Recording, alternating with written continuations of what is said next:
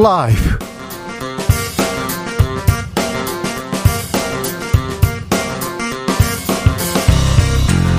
2022년 9월 27일 화요일입니다. 안녕하십니까. 주진우입니다. 윤석열 대통령의 비서고 논란 좀처럼 사그라들지 않고 있습니다. 대통령실과 여당은 야당 언론은 왜곡이자 동맹 훼손이라고 합니다. 비속어 뒤에 가려진 이번 순방의 쟁점들 문재인 정부에서 외교부 1차관을 지낸 연세대 최정권 교수와 이야기 나눠보겠습니다. 정기 국회 꽃으로 불리는 윤석열 정부의 첫 국정감사가 불과 열흘도 남지 않았습니다. 국민의힘에서는 문재인 정부 이재명 대표의 사법 리스크를 정조준하고 있고요. 더불어민주당은 윤 대통령의 실정 그리고 김건희 여사 의혹 부각한다는 전략입니다. 국정감사의 주요 쟁점들 최영두 박성준 의원에게 미리 물어보겠습니다. 여야 청년 정치인들이 정치개혁을 주제로 뭉쳤습니다. 정치개혁 2050이라는 모임을 꾸리고 매월 정기적으로 정치사회 노동개혁, 기후변화 등 여러 토론을 개최한다는 건데요. 여야 청년 전 정치인들이 만들어 나갈 새 정치의 모습, 요즘 정치에서 들여다, 들여다 보겠습니다. 나비처럼 날아 벌처럼 쏜다. 여기는 주진우 라이브입니다.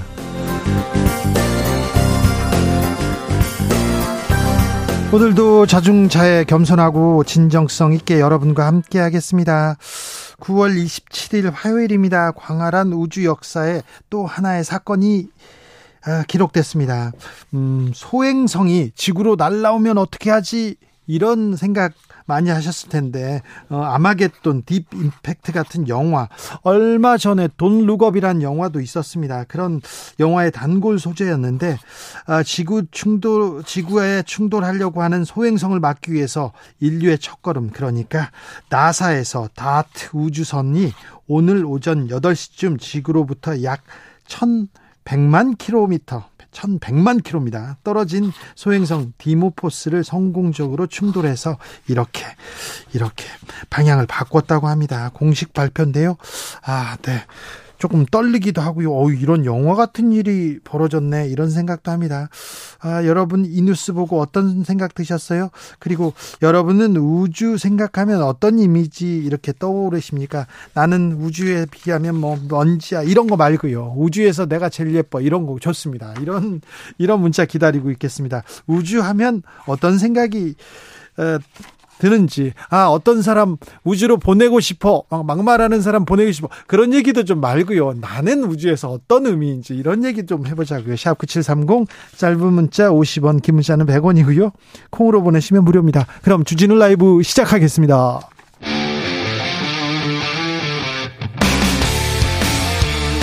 탐사보도 외길 인생 20년. 주 기자가 제일 싫어하는 것은?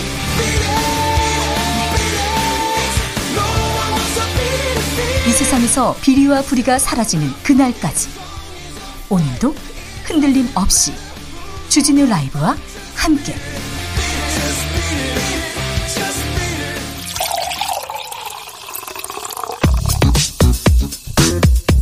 진짜 중요한 뉴스만 쭉 뽑아냈습니다. 주스.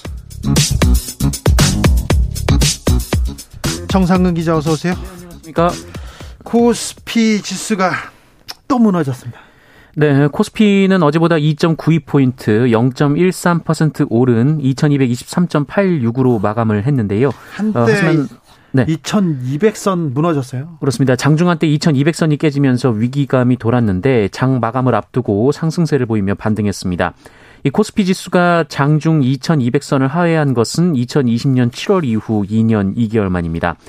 코스닥 지수도 어제보다 5.74포인트, 0.83포인트 퍼센트 오른 698.11로 어, 거래를 마쳐서 700선에 다시 근접하긴 했습니다. 환율은 어떻게 됐습니까? 네, 서울 외환시장에서 원달러 환율은 어제보다 9.8원 내린 1,421.25원에 거래를 마쳤습니다. 그래도 1,420원이에요. 지금 환율 어떻게 될지, 주가는 얼마나 더 무너질지, 외환 위기 전조가 있다기도 하는데, 아, 좀 걱정입니다.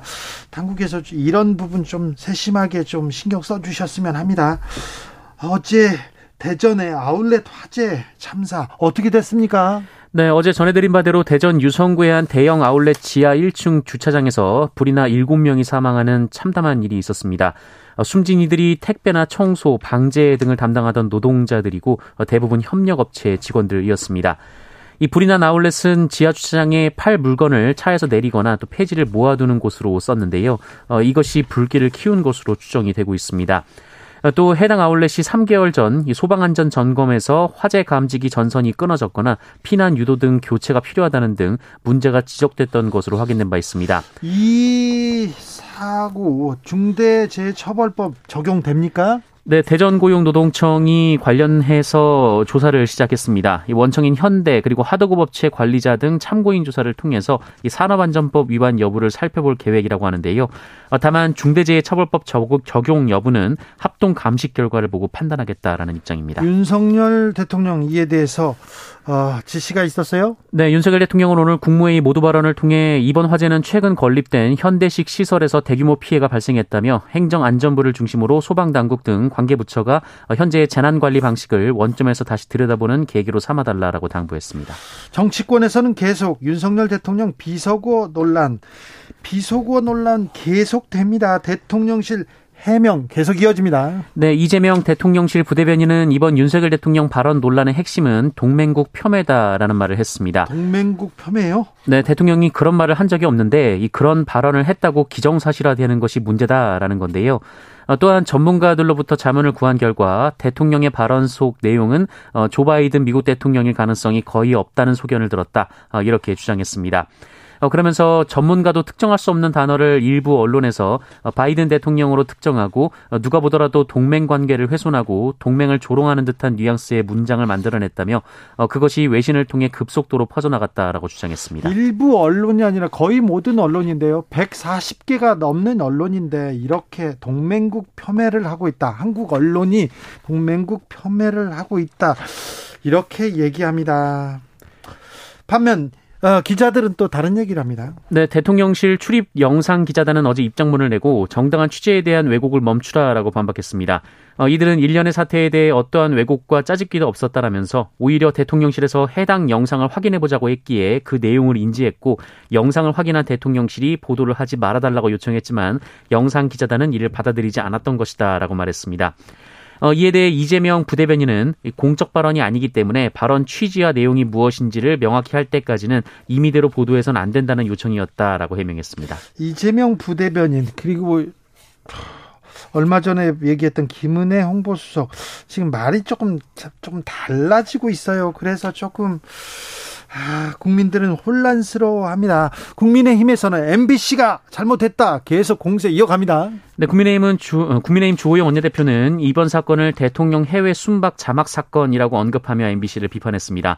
어, 권성동 전 원내대표도 광우병 사태처럼 MBC가 조작을 하고 민주당이 선동해서 정권을 위기에 몰아넣으려는 시도라고 주장했습니다. 아니 왜 꼭 MBC인지 MBC가 먼저 보도하긴 했지만 다른 방송사에서도 다 얘기를 했고 보수 언론에서도 다 그렇게 있었는데 왜 MBC만 이렇게 공격하는 건지 참 아, 어찌 될지 아무튼 논란은 계속 커져갑니다. 민주당에서는 박진 외교부 장관 회의만 발의했습니다. 네, 민주당은 오늘 오후 국회에서 이 박진 외교부 장관 회의만을 발의했습니다. 이 박홍구 원내대표는 졸속, 무능, 굴욕, 빈손, 막말로 점철된 순방외교 대참사에 대해 주무부처 장관으로서 책임을 묻고 어, 그간 외교의 총체적 문제를 바로잡기 위한 것이다라고 주장했습니다. 예.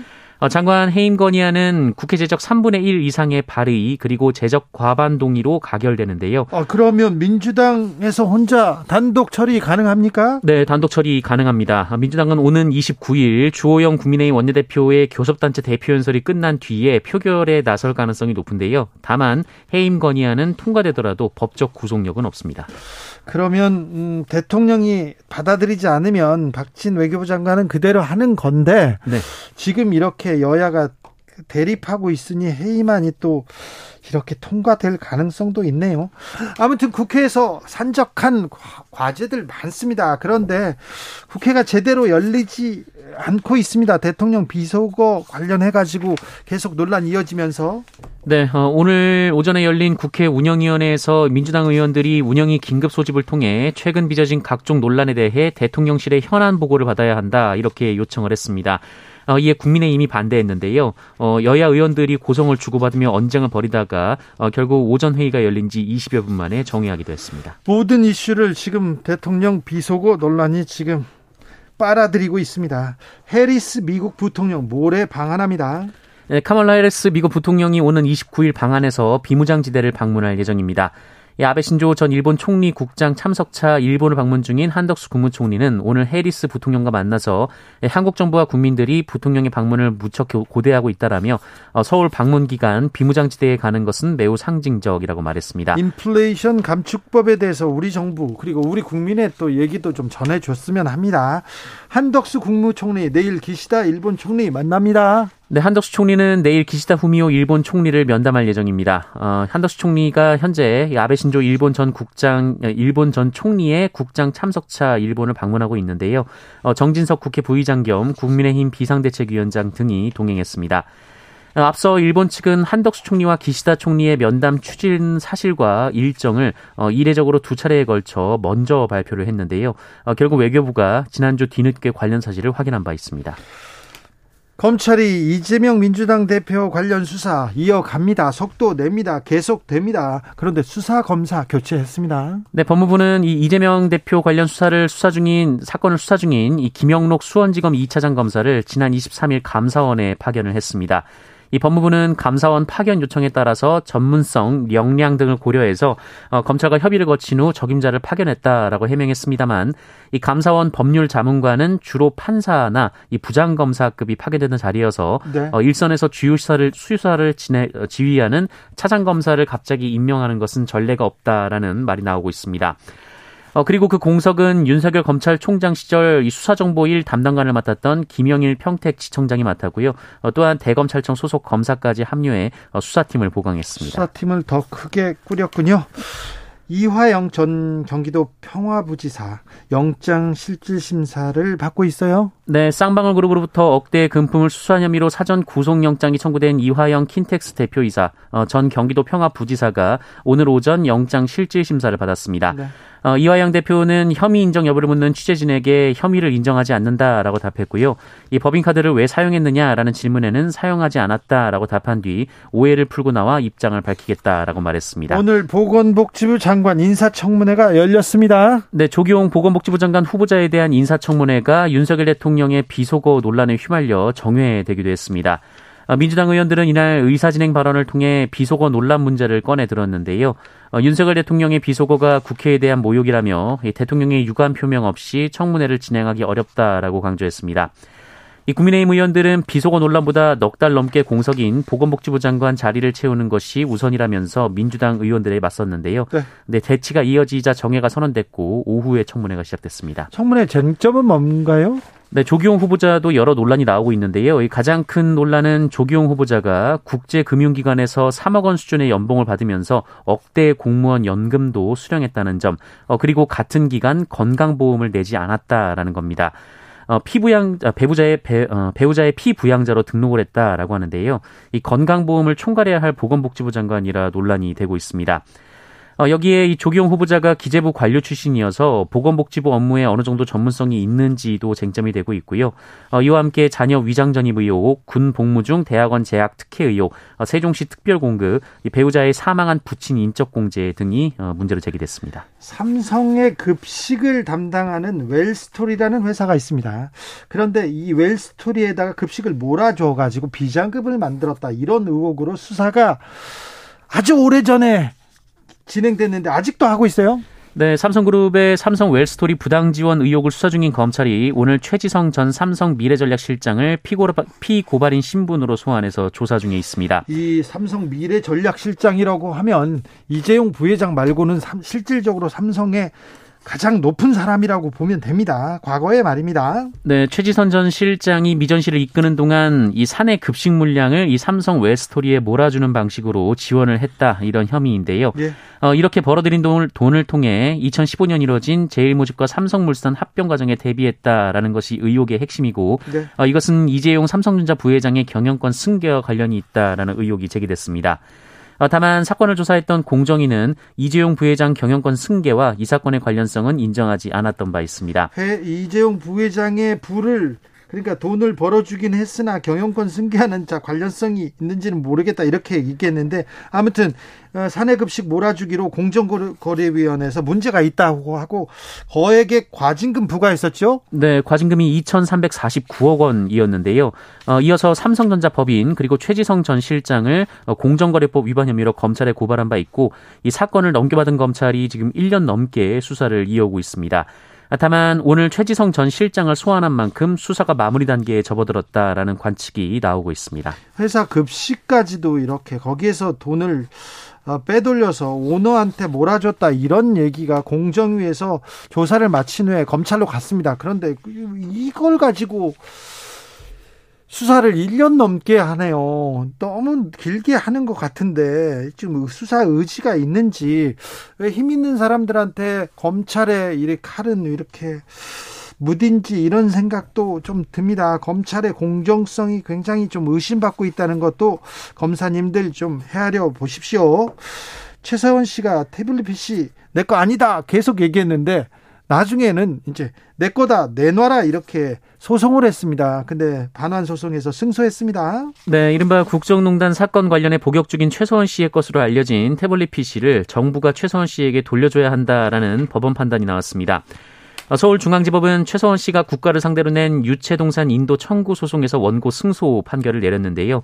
어, 여전히 최서원 씨 측은 이 태블릿 PC는 본 적도 들어본 적도 사용한 적도 없다라는 입장을 유지하고 있습니다. 그런데 내 나라 네, 다만 이 특검 수사 결과 그리고 법원 재판 결과에 따라서 어, 태블릿을 이 최서원 씨가 보유하면서 이 대통령과 교신했다고 죄가 확정됐기 때문에 이 압수물의 반환을 청구한 것이다라고 말했는데요.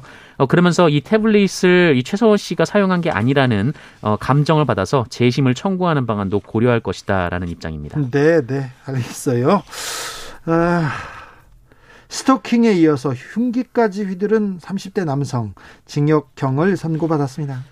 네, 헤어지자는 여자친구에게 2, 3분 간격으로 전화를 걸고 심지어 직접 찾아가 흉기로 살해하려 한 이 30대 남성이 징역 3년 6개월을 선고받아 논란이 되고 있습니다. 스토킹을 하다가 흉악 범죄로 이렇게 이어지는 경우가 있습니다. 네, 이 남성은 지난 6월 2일 오후 11시 10분쯤 인천의 한 공동주택 건물 계단에서 술을 마신 상태로 피해자를 흉기로 수차례 찔렀습니다. 찔렀어요. 네, 피해자는 남성의 흉기를 빼앗아 도주해 목숨을 건졌는데요. 이 외상성 출혈 쇼크 등으로 전치 4주에 해당하는 부상을 입었습니다. 어, 이날 남성은 피해자로부터 헤어지자는 통보를 받고 이 같은 행위를 했는데요. 이 범행 1시간 전에는 테라스를 통해서 피해자의 진입에 침입을 하기도 했고 이 피해자의 반려견을 집어던져 중상을 입혔습니다. 어, 이 반려견도 결국 안락사 조치가 됐다라고 하는데요. 재판부는 가해자 엄, 가해자를 엄벌할 필요성이 크다라면서도 이 피의자가 범행을 반성하고 있고 범행이 계획적으로 저지른 것이 아닌 것으로 보인다라고 밝혔습니다. 징역 3년 6개월 선고 받았습니다. 중학생이 교실에서 흉기를 휘두르는 일이 있었네요. 네, 현장 체험학습에 보내주지 않는다라는 이유로 이 교내에서 흉기를 휘두른 중학생을 경찰이 붙잡은 일이 있었습니다. 광주 서부경찰서는 특수협박 혐의로 광주 모 중학교 학생을 붙잡아 조사하고 있다라고 밝혔는데요. 어, 이 학생은 오늘 오전 8시 10분쯤 자신의 반에서 흉기로 이 반 친구들을 위협했습니다만 어, 교사들의 재빠른 대처로 인명 피해는 발생하지 않았습니다. 이 학생은 경찰 조사에서 현장 체험 학습에 보내주지 않아 화가 났다라는 취지로 진술했다고 합니다.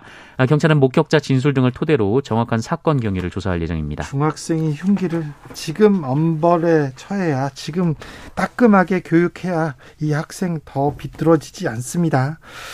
제 친구들 경험을 보면 확실히 그렇습니다. 네. 좀 많이 혼나야 될 것 같습니다. 코로나 상황 어떻습니까? 네, 오늘 코로나19 신규 확진자 수 3만 9,425명입니다. 어제보다 2만 5천여 명 정도 늘었는데요. 주말 검사 건수 감소 영향이 끝난 것으로 보이고요. 네. 다만 지난주 화요일과 비교하면 8,400여 명 정도가 적고 화요일 발표 기준으로는 11주 만에 가장 적었습니다. 위중증 환자, 사망자 잘 관리되고 있습니까? 네, 위중증 환자 수 401명으로 어제보다 26명 줄었고요. 사망자는 26명으로 어제보다 7명 줄었습니다. 어, 한편 오늘부터 오미크론 변이를 겨냥한 이가 백신 접종을 위한 사전 예약이 시작되는데요. 네? 이 사전 예약은 전용 홈페이지나 1339 전화를 통해서 할 수 있습니다. 어, 다음 달 11일부터 시행하고 고위험군부터 먼저 실시가 되고요. 이 자녀 백신 접종은 기초 접종을 완료했다면 다음 달부터 어, 접종할 수가 있습니다. 큐스 정상근 기자 함께했습니다. 감사합니다. 고맙습니다. 우주 관련된 문자 계속 나오고 있습니다. 이런 식으로 하실 겁니까? 비디님 1325님 우주에서 주진우가 제일 예쁨 사회 지탄 받습니다. 손가락질 받아요. 안 돼요. 2479님, 우주하면 토끼 생각납니다. 계수나무도 생각나고. 그렇죠. 네. 토끼, 네. 여자친구 토끼라고 부르는 누구도 생각납니다. 0601님, 저는 우주가 살기 좋아지도록 작지만 선한 일을 하려고 합니다. 아, 우주적으로 이렇게 범우주적으로 생각하시는 아주 뭐, 큰, 큰 분이시군요. 8305님, 제 고등학교 때 첫사랑, 이우주 생각납니다. 우주야, 잘 지내지? 우주야, 얘기하고 있습니다. 0085님, 우주에서, 우주에서는요, 죽음 이후의 세계가 있을까요? 우주에 또 하나의 세계가 있다면 가서 엄마를 만나고 싶어요. 아, 우주에서 또 엄마를 얘기 생각하시는군요. 5476님, 저도 우주 나가서 체중, 체중 덜 나가는 거 한 번만 보고 싶어요. 지구는 제 체중에 너무 가혹한 행성이랍니다. 그렇게 생각하시는군요. 5318님, 어제 중2 작은 딸이 우주 어딘가에 있을 블랙홀에 가보고 싶다고 하네요. 아, 아이가 벌써 우주를 생각합니다. 블랙홀을 생각하고요. 자꾸 어디를 가, 네, 네 나가려고 하는 건 아니겠죠. 네, 교통정보센터 다녀올게요. 정현정 씨. 주진우 라이브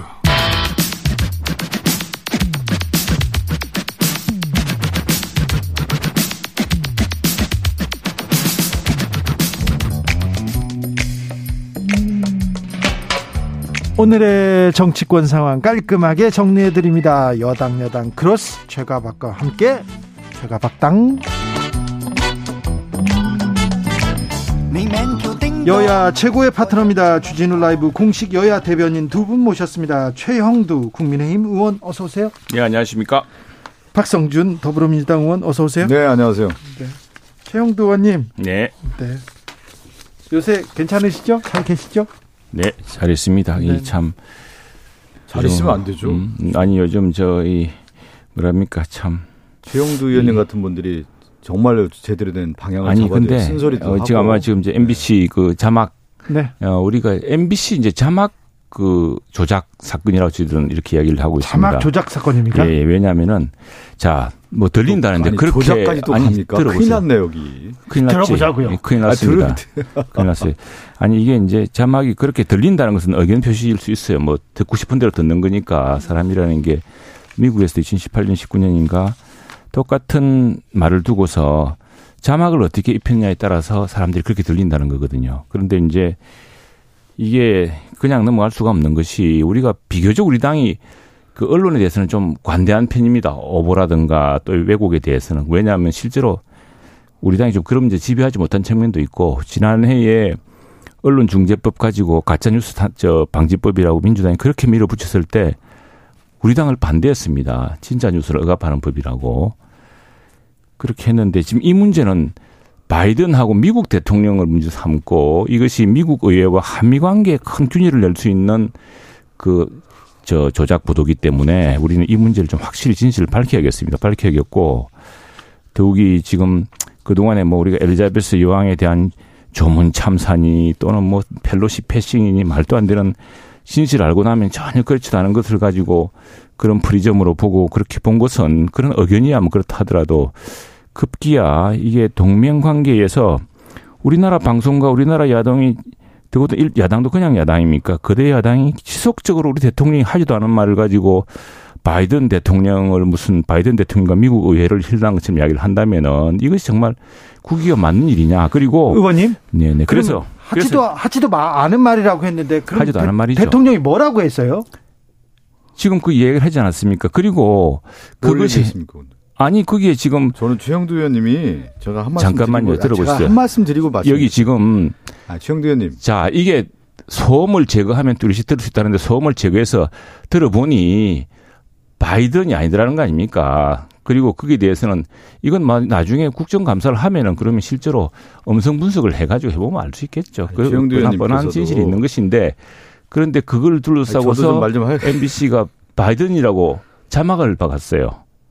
MBC 말고 다른 데도 다 자막, 자막을 박았어요. 물론 네. 그 뒤에 이제 저희들이 우리 당이 내리지 않습니까? 그 문제에 대해서 조금 신중하고 이래서 보니까 그랬던 것 같은데 우리 당의 청와대 저 지금 대통령실이 그 문제 빨리 해명했었어야 되죠. 그렇죠. 그리고 그리고 이 자꾸 이렇게 자꾸 이 문제를 가지고 일회성이 아니라 그 야당이나 이걸 더 큰 외교적 문제를 가져가니까 정말 한번 진실을 제대로 보자 해보니까 그렇게 바이든이라 말할 맥락도 아니고 음성 분석을 해봐도 바이든이 아니더라는 거 아닙니까? 바이든이죠. 그렇게 했고 그렇게 아니 우리나라. 언론도 그렇고 세계 언론도 다 그렇게 들었고요. 세계 언론을 쓴 적이 아니, 없습니다. 잠깐만요. 세계 언론 저- 그걸 들을 아니, 한국어를 들을 수도 없는 사람들이고 아니 저 우리 최영도 의원님도 언론인 출신인데 이건 명백한 팩트고 사실이고 진실입니다. 그렇게 그렇게 그랬을 경우 안 되고요. 아니 제가 얘기도 좀 하고 좀 아니 좀. 왜냐하면 말씀 하고 너무 이 들으세요. 문제를 가지고 야당이 무슨 큰 책 잡듯이 이렇게 하는데 그러니까 큰그 국익의 손상, 손상으로 돌아올 겁니다. 그게 이- 누구한테 이득이 될지 한번 두고 봅시다 나중에. 네. 박성준 의원님. 왜 진실을 거짓으로 덮으려고 합니까? 왜 진실인 줄 알고입니까? 진실이 뭔 진실 한번 밝혀봅시다. 그냥 성분 분석을 해가지고 한번 그러면은 이미 나와 있는 팩트를 가지고 그 사실을 팩트가 왜곡하는 아니라니까요. 아니 팩트가 아니라니까. 아니 팩트가 아니에요. 왜 팩트가 아닙니까? 팩트죠. 팩트를 해보- 팩트가 아니죠. 네. 그 저는 이제 아니, 이렇게 잠깐만. 이렇게 이야기를 하냐면 아니 우리 아니, 우리 박 이게- 의원님이 아니, 그 바이든으로. 들렸다라고 주장하는 것은 용납할 수 있습니다. 뭐 네. 의- 그렇게 들은 의견이니까. 사람들이 많으니까요. 예, 들은 그러나- 사람도 있어요. 그러나 그 공, 이른바 은필진 아니, 저는 공영방송 방송사에서 박성준 의원님 그 그런 자막을 딱 써가지고 확정적으로. 보도하는 것은 완전히 다른 문제입니다. 아 언론인 출신 최영두 의원님도 이렇게 보시는군요. 아니 이 문제는 좀 심각하게 생각합니다. 미나님께서 저는. 자막으로 본 게 아니고요. 제가요 귀로 들은 거예요. 음. 귀로 들어서 청력 그렇지. 문제인가요? 네. 네, 그걸 한번 성문 분석을 정확히 해보면은 네. 바이든은 등장하지 않았다는 겁니다. 자 박성준 의원님.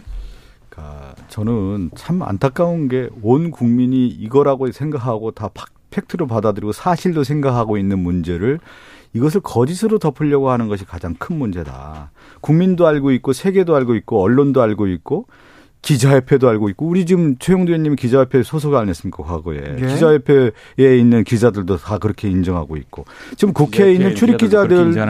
아니 잠깐만 들어보십시오. 출입 기자들 다 얘기 들어보면 왜 윤석열 정부 가 이렇게까지 하는지를 도대체 이해를 못 하겠다라는 거예요. 지금 왜 대통령실 기자들이 그런 얘기 하더라고요. 다 그렇게 하고 있어요. 아니, 아니, 예. 지금 최영도 의원님 언론인 선배로서 후배들이 이렇게 왜 언론인 그렇게 선배이기 때문에 난 더더욱이나. 이렇게 하면 안 되는 겁니다. 아니, 보십시오. 이렇게 언론 아 저도 좀 얘기해요. 진짜 국가적인 아니 그리고 지금 이, 이 보도가 왜 쟁점이 됐습니까? 이게 미국과 바이든이 등장했기 때문에 쟁점이 된 겁니다. 그리고 미국이란 말은 등장하지도 않아요. 그런데 잠깐만요. MBC는 미국이란 말을 넣습니다. 바로 자막에. 예?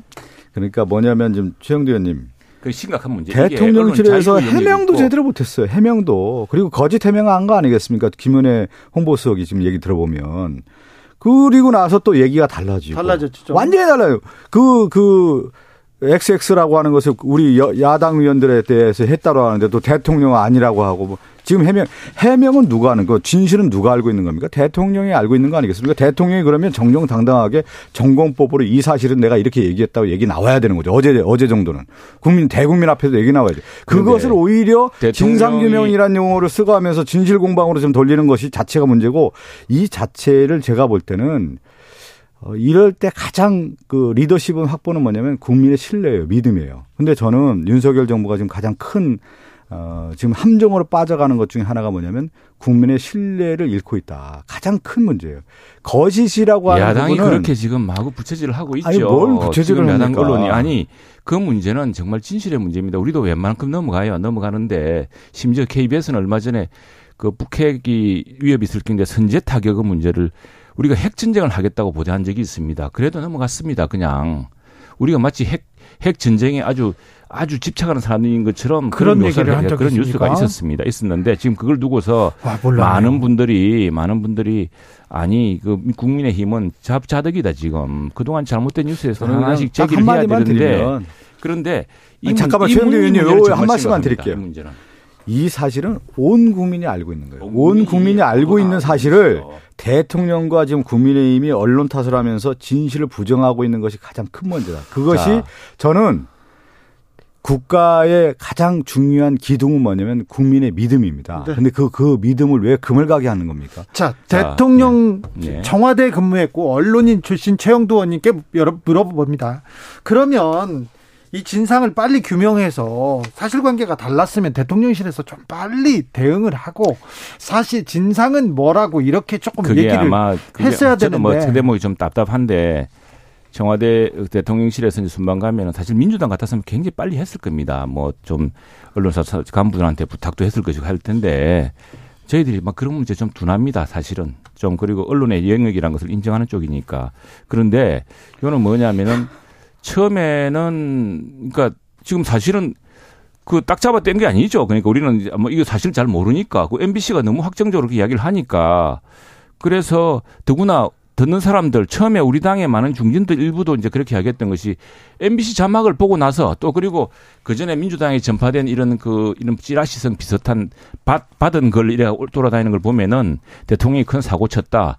그래가지고 자막에 나오는 이야기 그대로 그 위에 나와서 이제 했어요. 그러니까 사람들이 먼저 그거를 보고 나면은 그럴 거라고 생각을 한 거죠. 그리고 아마도 우리 대통령실에 많은 일부 사람들도 아, 이거 진짜, 진짜 이런 거 아닌가라는 걱정을 좀 했던 것 같아요. 그랬는데 그걸 나중에 자신이 대통령도 아니라 그러고 성문 분석을 들어보니 그리고 이게 지금 정상적으로 그 대화를 무슨 공식 대화를 녹음, 녹, 그 녹음한 것이 아니라 행사가 끝나고 이동하는 중에 그 보면은 왜 실제로는 음이 굉장히 그 행사 뒤에 음악이 굉장히 시끄러운 상황입니다. 잡음이 많이 예, 섞여 있어요. 잡음이 굉장히 많이 있습니다. 잡음 많이 있고 그 잡음을 잘 제거를 해보면은 그런 것이 아닌데 미국이다 보니까 바이든이란 말을 상상을 하게 되고 그게 집어넣으면은 이게 이제 다른 거죠. 양상이 다른 겁니다. 그래서 이거는 이거는요. 그렇게 확정 편향을 가지고 써서 그걸 가지고 맞는데 국민들에게 맞다고 우기고 아니 그렇게 말한 사람이 아니라 그러고 그 아니, 이제 분석을 해보니 아니라는데 그걸 가지고 우겨가지고 누가 무슨 덕을 보려고 그러는 겁니까? 지금 이 정- 외교 정확하게 문제를 이런 거 아니에요? 외교 대통령 아니 문제를 이 문제에 국내 대해서 아. 정치에 끌어들여서 없는 사실을 우겨가지고 그래서 국가 원수를 망신 주고 한미 관계에 대해서 무슨 지금 훼손을 하는 아니 왜 겁니까? 최영도 의원님 있는 사실을 없는 사실로 만들려고 없는 합니까? 사실이잖아요. 잠깐만. 그 큰일 최영도. 전에 자 바이든이란 아니, 말이 최영도 들리지 의원님, 않는 겁니다. 최영도 의원님 아니, 몇년 왜- 만에 제일 많이 힘- 아니 그게 아니라 것 최영도 같아요. 의원님과 제가 아니, 이렇게 방송하면서 왜냐면- 아니 제가 말씀 좀 드릴게요. 대통령실에서 해명을 몇 시간 만에 15시간 만에 했다는 거 아니겠어요? 예. 근데 그 해명과 해명을 해명을 했는데 계속 거짓말을 하고 있잖아요. 이거 이 거짓말 이 거짓말 이 거짓말. 그래서 결국은 지금 뭐냐면 기자회견에서 발표를 했잖아요. 언론을 희생양으로 삼아서 위기를 모면하려고 지금 꼼수를 쓰고 있다. 이게 네? 보면 합니까? 지금 그 정확한 사실을 밝혀서 혹여라도 동맹관계 문제 이런 그 사실은 오해가 안 생기도록 하는 게 중요한 아니 최영대님 그 사실은 누가 밝히는 거예요? 대통령이 밝히는 거면 대통령이 말씀하셨기 때문에 대통령이 그래 아니라지 않습니까 지금? 아니 그, 근데 최영도 의원님 그렇게 아니 그리고 상식적으로 생각해도 그렇게 맥락이 맞지 않아요. 왜 그렇게 대통령이 그렇게 이야기를 하겠습니까? 자 미국 통 미국에서 네. 공부하신 최영도 의원님 한미 동맹은 공고하다면서요. 네네 단단하다면서요. 네네. 이런 얘기로 이런 또 이런 논란으로 동맹이 뭐 금이 가거나 그러진 않을 거 아닙니까? 진실이기 때문에 그러나 아니 우리 야당이나 국민들이 이렇게 어, 야당이나 또 일부 언론에서 이렇게 불분명한 사실 네. 또 사실이 아닌 사실을 가지고 단정적으로 해서 말한다는 것은 그건 굉장히 불행한 일이죠. 저, 저 오늘 최영도 의원님과 이렇게 아니, 오랫동안 방송을 보시- 했는데 최영도 의원님이 이렇게까지 얘기하시는 거니까 저는 건전한 상식이라고 하는 게 있잖아요. 건전한 상식 건전한 상식, 기본 상식, 기본을 기본을 가지고 이 문제를 바라봐야지 기본으로 돌아와야지. 지금 여기에서 가장 큰 문제를 벗어나는 것 자체가 이렇게 단정해서 그래서 자 그걸 개인적으로 박승 쪽을 박 의원님 그렇게 들었다는 사실을 그럼 어떻게 하겠습니까? 근데 그렇게 듣지 말고 강요할 수는 없지만은 네. 그러나 그것이 뒤에 자본도 많이 있고 또, 당, 또 대통령도 그렇게 말한 적이 없고 그 맥락상도 그렇게 그렇게 말할 수가 없는 맥락이에요. 그게 왜 자, 미국. 대통령한테 이야기할 이야기입니까? 어, 막말은 그 자체도 문제지만 대응 방식은 더 문제다. 일단 육성이 공개된 만큼 변명하지 말고 깨끗이 아니, 국회와 이거는- 야당에 사과하고 이거는 이런 식의 동네 말 싸움에서 야, 너 조심. 반말했잖아, 자식아. 반말했잖아 해가지고 아니. 반말하지 않은 저희- 사람한테 반말했다고 비속어 얘기 안 우기면서 들, 들이세우는 그런 말- 수법과 똑같은 말 거예요. 조심하는 계기로 삼는 게 옳다. 이게 문화일보 사설이에요. 아니, 문화일보 사설도 아니, 저 그것도 잠깐만요. 지금 이런 저 거예요. 선우가 있는 거예요. 선우가. 주행칸이 제가 말씀드릴게요. 국민의 힘도요. 다 이걸 인정하고 야 큰일 났다 했어요. 않습니다. 다 인정하고 이렇게 알았죠. 들었어요. 알았는데. 들었는데 잘. 들어보세요. 최영대 의원님 대통령실에서 이렇게 방향을 정하니까 국민의힘 의원들이 지금 그때 따라가고 있는 거예요 지금. 그렇지 않고 당사자 왜 대- 그 대통령이 정정당당하게 의원들이 얘기해야죠. 국민의힘에 건전한 상식이 없습니까? 저는 가장 답답한 게 그거예요. 아니 지금 국민의힘 관련 관계자들 중에 예를 들어 홍준표 의원이나 정병국 의원이나 유승민 의원들 얘기하잖아요. 지금 보면은 홍준표나 유승민 의원도 이게 대통령이 실제로 그 기억 대통령이 이 문제에 대한 어떤 입장이 있는지 대통령이 그 웬만하면 그냥 이 문제 가지고서 억지를 쓰겠습니까? 대통령도 너무 황당하고 답답하니까 이제 말을 한 것일 테고 또 그래서 이 실제로 그 소음이 많은 뒤에 음악도 있고 한 문제를 가지고서 그 진짜로 뭐를 이야기했나 성문 분석을 해보니까 분석을 해보니까 바이든이란 말이 들어가지 않 들어왔다는 거 아닙니까? 바이든이에요. 뭘 바이든이 아니, 안 근데? 성분 아니, 분석을 그러니까. 안 해보니까 다 아니, 바이든 다들 바이든으로 들고 아니 그게- 왜냐하면은 그건 그게 미국에서 2018년 19년에 유명한 아니, 사건이 하나 있었습니다. 왜 오늘 이렇게 오버하시는지 모르겠는데. 오버하는 게 아니고. 이런 거예요. 동네 싸움 하는데 우리 동네에서 왜 드잡이 싸움 할 때는 날 있잖아요. 갑자기 안 하는데 너 반말했지라고 우기기 시작하면은 네. 이제 반말을 안 했는데 반말한 사람이 수시에 몰리는 수가 생깁니다. 네. 근데 마치 이런 식으로 기세 싸움 하면 안 되고 아니, 아니, 그건 아니. 명백한 그것, 그것도 하나의 맥락으로 우리가 이해해야 되는데 이거 요걸 떠나서 이준석 아니, 그리고- 당대표가 그랬잖아요. 그리고 이게 이 XX 저 XX 가지고 그렇게 했다라는 거 제가 볼 때는 않습니까? 그런 맥락의 맥락이고. 전반적인 그리고 지금 거예요. 민주당도 좀 예. 지나칩니다. 국경을 넘어서면은 이 정쟁을 멈춰야 되는 것이고요. 우리가 다 국익을 위해서 지금 외교를 하고 하는 거 아니겠습니까? 예, 국익을 위해서 해야죠. 그런데 이게 공연히 지금 동맹에 지금 무슨 아니, 저는. 하는 대통령이 하지도 않은 말 가지고 해제 우긴다는 것은 저는 깜짝 놀란 게 정도가 있어요. 정도가 있습니다. 이 언론 무슨 TF를 만든다는 거예요, 국민의힘에서. 네. 저는 아니 지금 경제 위기에 가지고 국민의힘에서 예를 들어서 환율 대형 TF를 만든다든가 고물가 TF를 만들어서 부- 민생 그건- 그건 대책을 만드는 정부가 아니 예를 들어서요. 그 그러한 것들에 대한 정부 윤석열 정부가 제대로 하는 거 하나 없이 어느 날 갑자기 진실을 덮기 위해서 TF팀을 만들어서 전방위적으로 이렇게 하고 있다. 그리고 그동안의 그 과정에 대한 진실 보도에 대한 얘기를 안 하다 어느 날 대통령이 이렇게 대통령실에서 전선을 확보하고 이거에 대한 것을 지침을 내리니까 모든 의원들이 지금 다 진실을 거짓을 덮- 덮는 것이 그렇지 않죠. 건전한 상식이 있는 정당입니까 그, 저는? 그 사실에 대해서 뒤에 그 대학의 팀에서 한마디도 안 했어요. 그 나오고 과정에서. 열 몇 시간 동안 한마디 안 하다가 딱 어느 순간부터 지금 지침이 내려와서 이렇게 자, 가자. 그게- 이렇게 그게 내온 것이죠. 그만큼 자막 효과가 큰 겁니다. 무슨 자막, 자막 다 그렇게 효과가 들은 우리가, 거죠.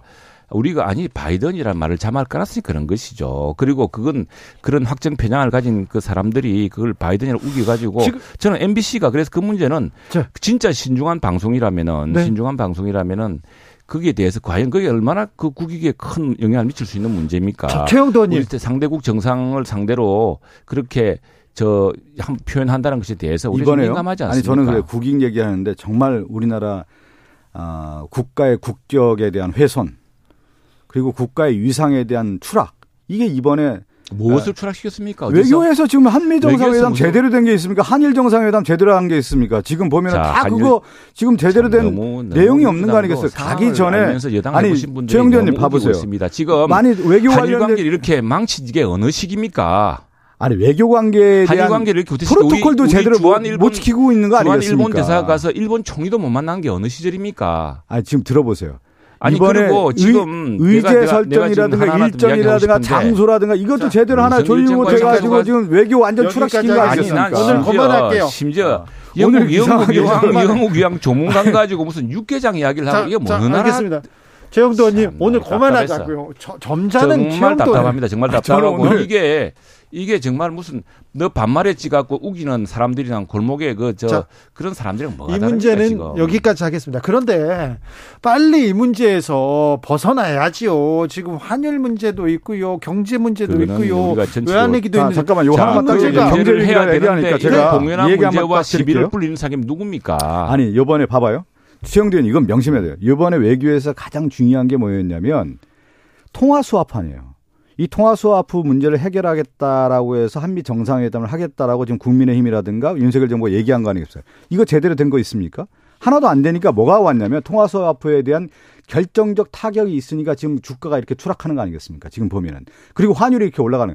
통화 수합부 체결이 제대로 안 되니까 환율이 지금 갑자기 1,430원을 치는 겁니다. 그 외교의 실패인 거예요. 두 번째가 뭐냐면 인플레이션 감축법에 의해서 해- 가장 큰 타격을 받는 게 현대자동차 아닙니까? 이 네, 문제 전기차. 해결하겠다고 갔는데 삼성전자나 현대자동차 빠지니까 주가가 지금 2200선 밑으로 좀 내려오는 거 아니겠습니까? 지금 이번 정상회담의 실패에 의해서 뭐가 나오냐면 경제 위기가 실패되고 지금 경제 주가 지수와 환율이 이렇게 올라가는 겁니다. 자, 네, 이 문제에 대한 뭐 책임을 그- 뭐 자, 대통령이. 져야 되는 거고요. 아이고, 외교의 실패에 대해서 박진 장관이 제대로 못했기 때문에 이거에 대해서 해임 건의안을 내는 거 아니겠습니까? 자, 아무리 야당이지만 국제적 시야를 좀 보고 네. 국제시적 시야를 보고 합시다. 그리고 지금 저희가 이야기하지 않았습니까? 퍼펙트 스톰이 몰려온다고. 지금 이게 국제 공급망 위기와 지금 환율 오르고 한 나라 우리나라뿐입니까? 파운드와 엔화 다 지금 환율이 지금 급변하고 있습니다. 주가 폭락하고 있고요. 네. 그리고 또 하나 우리가 지금 재정 재정 위기를 막아가면서 하고 있는 거 아닙니까? 그래서 이건 뭐 전차 진짜 여야가 힘을 합쳐서 해야 될 대목이고 다음에 통화 서합이라는 것도 조건이 있는 겁니다. 동맹에 있어서 동맹이 강화되기 때문에 어느 시기에 할 수가 있습니다. 그리고 한다고 갔지 않습니까? 아니 누가 한다고 갔습니까? 그 해결하겠다고 갔는데 뭐를 해결했습니까? 아니 지금? 그렇지 않고요. 그박 의원님 그냥 우기신다고 되는 게 아니고 무슨 국격 실추입니까? 아니 외교란 그렇게 일수, 일주일씩에 대결된 게 아니지 않습니까? 또 하나 내가 정말 그 문제를 이야기하고 싶은데 배터리 부 이건 이거는 이거는 정말 미 의회 상황을 잘 보면은 그렇게 이야기하실 수가 없는 겁니다. 지금 미 의회에서요. 지금 미국 자동차 회사들도 지금 저 요번에 어 만든 법안에서 배터리 그 법이 너무 심하다 그래서 미국의 자동차 회사들도 지금 반발하고 있습니다. 이거 하나 미국 웨스트버지니아 주 상원 민주당 상원은 한 사람 표를 더 얻기 위해서 민주당의 그 어, 상원 원내대표가 이제 무리한 합의안을 해준 거예요. 그러면서 예기치 않은 사안이 생긴 겁니다. 이거는 제가 그 국회에서 나중에 여야가 힘을 합쳐서 해야 될 문제고 그래서 마크 루비오 민주당 아, 공화당 상원 의원 같은 경우는 이게 너무 지금 미국 산업에도 엉뚱한 효과를 미치니까 네. 어 FTA를 체결한 국가의 배터리 문제는 그것을 우리 미국산과 인정을 같이 하자라고 이렇게 이야기하고 그래서 해법이 있기 때문에 잠깐만요. 그걸 오늘. 가지고서 무슨 뭐 육개장 갑자기 영국 유황 조문에 육개장 등장하듯이 논리적으로 한번 생각해 보죠. 맥락과 없이 이렇게 막할 일은 아니고요. 저는 요번에 차근 구분해서 해봅시다 한번. 사실은 대외 외교가 매우 중요하죠. 그렇기 때문에 영국도 하고 미국도 하고 특히 이제 미국에서는 제가 좀 전에 제가 말씀드린 것처럼 윤석열 정부가 이런 경제 위기를 해결하기 위해서 어, 한미 통화 수화보 체결, 그 다음에 인플레이션 감축법에 의해서 이 문제를 해결하겠다라고 갔는데 하나도 해결이 안 된 거 아니겠습니까? 그리고 또 하나가 저는 대응도 너무 비겁해요. 48초밖에 바이든 대통령하고 만나지 못했는데 거기에서 그 인플레이션 감축법 논의를 했다라고 지금 발표한 거 아니겠습니까? 무슨 48초 동안 어떻게 그걸 논의를 합니까? 그것도 말이 안 되는 거고 또 하나 일본 정상회담이 우리는 정말 안달해서 구력외고 한거 아니겠어요 이번에요. 가, 간 뭐라고 하죠? 그 약식 정상회담이라는 표현 썼는데 일본은 간담회라고 정확하게 규정하잖아요. 정상회담이 아닌 거예요, 이건. 이 이러한 것들을 봤을 때 네. 우리 외교의 준비가 전혀 안 됐다. 외교 여기까지 합니다. 오늘 어, 오늘 두 분. 그것이 이번에 뭐가 뭐로 기초냐 결국 외교의 실패, 막말, 욕설 이것까지 다 온 거 아니에요. 그 다음에 뭐가까지 왔냐면 거짓까지 온 겁니다. 거짓까지. 제발 이제 그 다음에 그것이 무능이고요. 두분 오늘 왜 그러세요? 아니 오늘 치열하게 할 수밖에 없는 문제 아닙니까? 이거 인정을 안 하니까. 두 분이 다. 정말 우물우물하면서 세상을 보고서 그렇게 또 무슨 뭐 낙타처럼 뭡니까 저 타조처럼 모래 머리를 파묻고 그렇게 세상을 자기 저 주관대로 생각하지 여기까지 보고요. 좀. 네. 예. 이제 국정감사 잘 치러야 될 거 아닙니까? 국정감사 얘기로 좀 넘어가자고요. 이 얘기는 전 국민들이 지금 다 듣기 평가 얘기를 하고 있기 때문에 아, 알아서 할 건데 아무튼 언제까지 이 논란 키우기만 할 건지 좀 답답한 마음은 있습니다. 그러니까 비속어 논란 좀 빨리 정리해 주세요. 누군가는 잘못했다고 그래서 하게요. 하는 겁니다. 제가 잘못했다고 먼저 하려고요. 자, 자, 최영도님, 자 국감 욕설이죠, 욕설. 자, 국감은 어떻게? 아니 그렇게 비속어 잘하는 사람을 당 대표로 뽑아놓고 지금 말이 나옵니까? 그 비속어 그렇게 쌍욕을 한 사람을 예 대통령을 후보로 내고 대학 당대표 뽑았으면서 그 공영방송은 그 사람에 대한 그 녹음 파일 한번 방송한 적 있습니까? 어떻게 자, 이렇게 제 평소입니까? 우리 국감 치르자고요. 알겠습니다. 국감으로 갑시다. 국감은요 증인 채택 놓고 이렇게 계속 이 논란됩니다. 국감 어떤 국감이 돼야 됩니까? 먼저 박성준 이제 국감은 저는 이제 큰 방향이 있다고 봐요. 지금 윤석열 정부가 채 출범한 지 5개월 정도 되지 않았는데 예. 국정에 대한 준비가 전혀 안 됐다라는 것을 우리 민주당에서 질타를 해야 되는 것이죠. 그리고 네. 강한 민주당으로서의 모습을 보여줘야 되는 거고 저는 크게 두 가지가 있다고 봅니다. 대내적인 정치와 대외적인 정치에 있어서의 윤석열 정부의 실패 사례들이 있고 그것이 무능으로 이어지고 있는 건데 저는 이제 민주주의 위기 특히 이제 법치주의 위기가 오고 있다고 봐요.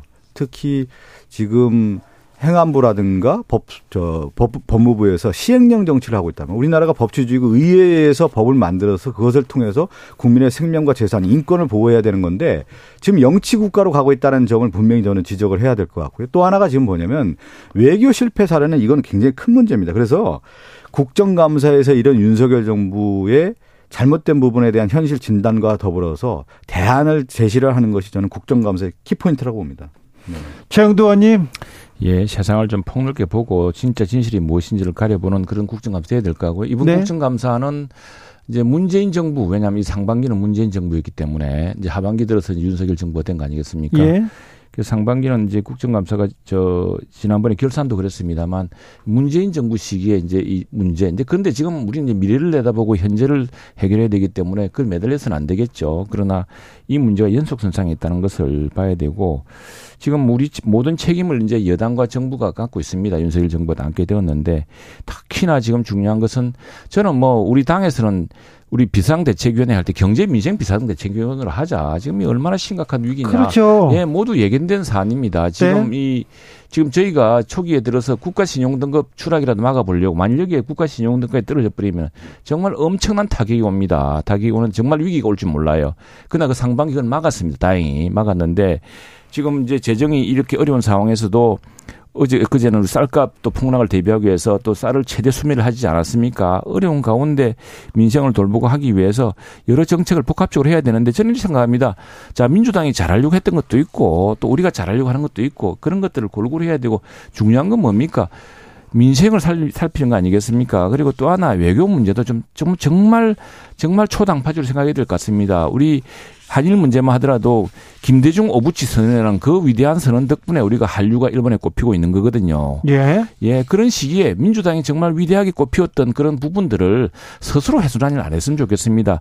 지금 지난 정부에 뭐 문재인 정부도 잘하려 그랬겠죠. 근데 대법원 판결이 딱 나오는 바람에 이 한일 관계가 한 발짝 진전되지 않고 그것이 다시 역진하고 뭐 이런 상황이 되었는데 그러다 보니까 일본 내에서도 지금 이제 한일 관계를 다루어서는 지금 일본의 기시다 총리도 인기가 너무 없습니다. 한일 관계 잘못 다뤘다가 더 떨어질까봐 그런 상황을 알지 않습니까? 그렇죠. 건드리지도 또, 않고 예, 또 하죠. 미국 내에서는 뭐 한미 관계가 좀 튼튼하죠. 튼튼한데 사실 이건 그 저 인플레이션 감축 법안에 이 배터리 들어 미국에서 사실 이슈도 아닌 건데 이게 미국 자동차 업계하고 이게 난리가 났습니다. 그래서 또 우리뿐 아니라 지금 저 일본 자동차 회사, 독일 자동차 회사들도 난리가 났거든요. 그래서 네.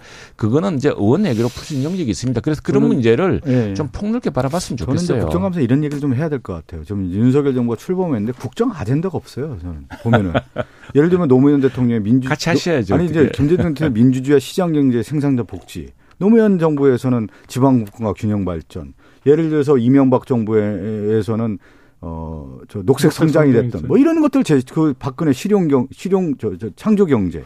그 다음에 어쨌든 논란이 됐던 뭐 소득주도 성장이 됐던 문재인 정부 뭐 이렇게 나오고 외교에서는 이런 게 나오는 거예요. 노태우 정부 했던 북방 외교 또 김대중 대통령 당시에는 한반도 평화 정책을 위한 햇볕 정책이라든가 또그 한반도 프로세스라고 하는 박근혜 정부 이거 이런 외교 정책들이 나오는 거예요. 아니면 남방 외교라든가 자원 외교라든가 자원 외교는 이명박 정부에서 했지만 실패했지만 이런 외교에 대한 전체적인 컨셉이 있어야 돼요. 국내 정치와 국외 정치에 대한 이 윤석열 정부는 국정 아젠다도 없고 외교의 컨셉도 없어요. 저는 제가 볼 때 자유 있지 않습니까? 자유. 네? 자유. 아니 자유에 대한 개념도 없는 거죠. 자유가 뭔지에 대한 자유와 와, 연계를 얘기하는데 저는 내가 좀 아, 아까 아까 저 제가 정반부에 좀 목소리 높였다고 너무 세게 얘기하시네. 최영도 의원님 제가 그 얘기를 하잖아요. 예. 국정 아젠다를 꼭 제시를 하고 예, 예. 대내 정치가 뭐고 대외 정치에 대한 아젠다가 있어야 되는데 5개월 됐는데 저는 윤석열 정부가 뭐 하겠다라고 하는 이게 손에 쥐어져야 될 거 아닙니까? 이제 근데 그거에 저는 정확한 얘기를 하는 겁니다. 이거는 예, 예, 역대 정부의 아젠다를 얘기하는 건데 최영대 그건 받아주셔야 돼요. 박 의원님 제가 그 받아드리겠습니다. 그리고 예, 그 왜냐하면 지난 역대 정부가 우리 국정의 중요한 방향들을 다 설정했기 때문에 이 정부는 그것들을 다 정상화시켜서 예, 세계 이제 국제 질서가 바뀌고 있습니다. 바뀌고 있어서 세계에서 꼭 필요한 나라 중국도 우리를 갖다가 홀대하지 못하고 미국도 우리를 손을 잡아가 가야 되는 나라 또 일본도 우리를 갖다가 이렇게 분리해서는 절대로 유리하지 않다고 스스로 판단하게끔 하는 그런 기술적으로나 문화적으로나 또는 국제적으로 꼭 필요한 나라. 그래서 GPS라고 정했습니다. GPS. Global Pivotal State. 이게 우리 그 새로운 글로벌 외교 지표고요. 네. 국내적으로는 그거는 최영두 의원님만 알고 아니, 계신 아니, 거죠. 아니에요. 아니 국민이 알고 있는 분이 누가 저 있습니까? 외국에서 나온 이야기. 이번 이거 국정감사에 저도 저 질의하려고 합니다. 아, 국정 아젠다가 없는 아니 국정 아젠다. 그러니까 뭐냐 지속- 소문 없는 외교를 가능한 했는데 발전. 아젠, 국정 아젠다 없는 정부다. 나라. 비속어 네. 없는 정부도 하나 해 주세요. 네, 그래, 두 비속어- 분 이제 오늘 고생하셨으니까 손 잡고 가세요. 갈 때는 그리고 또 이 비속어 얘기하지 마시고요. 최영두, 박성준 두 분 비속어 이야기 안 했어요. 감사합니다. 예, 고맙습니다.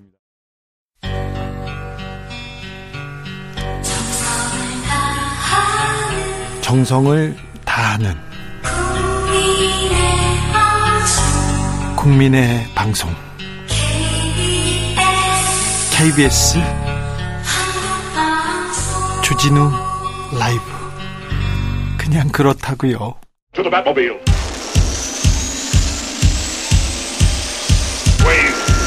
Energy.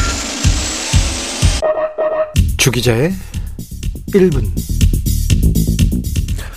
OECD에서 한국 경제를 분석해 보고서를 냈습니다. 한국은 건전하지만 노인과 청년이 힘든 나라다.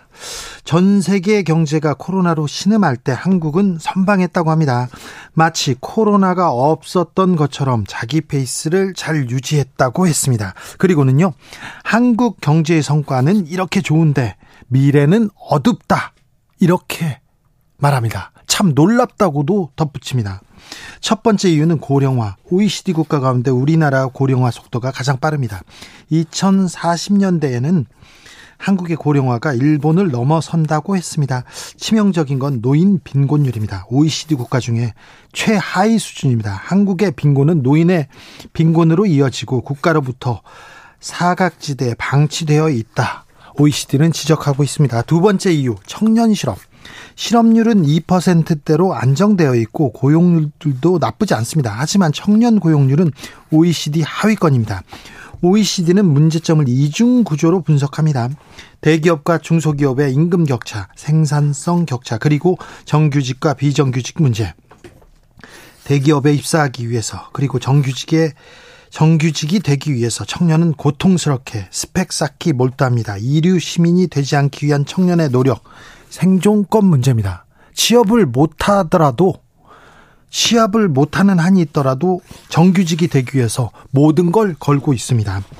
노인과 청년 보듬어야 됩니다. 지금 당장 말입니다. 그리고요, 킹달러 시대에 대응하는 건 국가의 생존권 문제입니다. 미국을 제외한 세계 경제의 침체 확률은 98%입니다. 영국 파운드화 폭락은 전형적인 금융위기의 전조라고 또 분석했습니다. 블룸버그는 아시아 금융위기 경고했는데요. 한국과 태국이 가장 취약하다고 했습니다. 연일 환율은 폭등하고 금리는 오르고 물가는 더 오르고 주가는 폭락하는 상황입니다. 심각한 것은 혹독한 겨울은 오고 있다는 겁니다. 아직 오지도 않았습니다. 얼마나 갈지도 모릅니다. 더 심각한 것은요. 정치권에서 아무도 대비하고 있지 않다는 겁니다. 오늘 윤석열 대통령은 바이든을 말한 적 없다고 합니다. 대통령실에서는 논란의 본질이 비속어가 아니다. 동맹국 폄훼라고 합니다. 누가 동맹을 폄훼했다는 겁니까? 바이든이라고 들은 국민들이요. 바이든이라고 들은 140여 개 언론사들이 말입니까? 알겠습니다. 언론사들이 언론이 잘못한 것으로 하자고요. 언론이 잘못했습니다. 그런데 환율은요? 물가는요? 어찌하시렵니까? 주기자 1분이었습니다.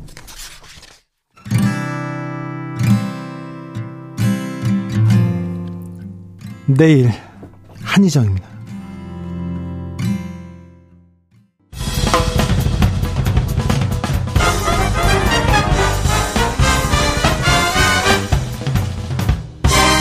훅 인터뷰.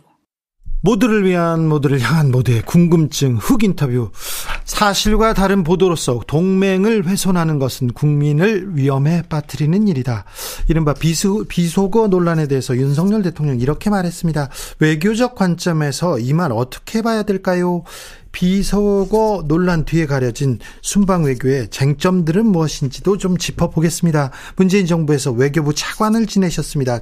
연세대 최종건 교수님 안녕하세요. 예, 안녕하세요. 최정권입니다. 잘 계시죠? 예, 잘 있습니다. 외교관이 좋습니까? 교수가 좋습니까? 교수가 훨씬 좋습니다. 아, 그렇습니까? 예. 네, 네. 아, 지금 외교 현안이 엄청 많은데요. 그죠? 네네. 그런데, 네, 바이든 대통령을 만난 윤석열 대통령, 이렇게 나오자마자 발언을 했어요. 거기에 비속어가 섞여가지고. 교수님 어떻게 보셨습니까? 어떻게 아이고, 들으셨어요? 저는 어 여러 XX가 있다고 들렸는데요. 네. 아니라고들 하시니 네. 여러 번 들어봤는데 네. 뭐 국민들의 청력이 문제가 있나 이렇게 또 스스로 반성을 해야 되나 이런 생각도 드네요. 네. 어, 교수님, 어제 윤석열 대통령께서 직접 동맹을 훼손하는 것은 국민을 위험에 빠뜨린다 이런 얘기를 했는데 동맹을 훼손한다 이거 외교적으로 어떻게 봐야 됩니까? 저는 좀 조금 놀랐습니다, 솔직히. 네. 왜냐하면 한미 동맹은 좀 매우 굳건하다고 저는 생각을 해요. 예. 안정적이고 때로는 역동적인 동맹이라고 저는 생각을 하는데 네. 생각을 해보시면 한미 동맹에 대해서 매우 격한 표현을 서슴지 않았던 트럼프 대통령 시기 중에서도 한미 동맹은 나름 발전해왔거든요. 네. 뭐 이를테면 한미 평화 한반도 평화 프로세스 함께 추진했고요. 그래서 동맹을 훼손하는 것은 매우 어려운 일이 될 것입니다. 네.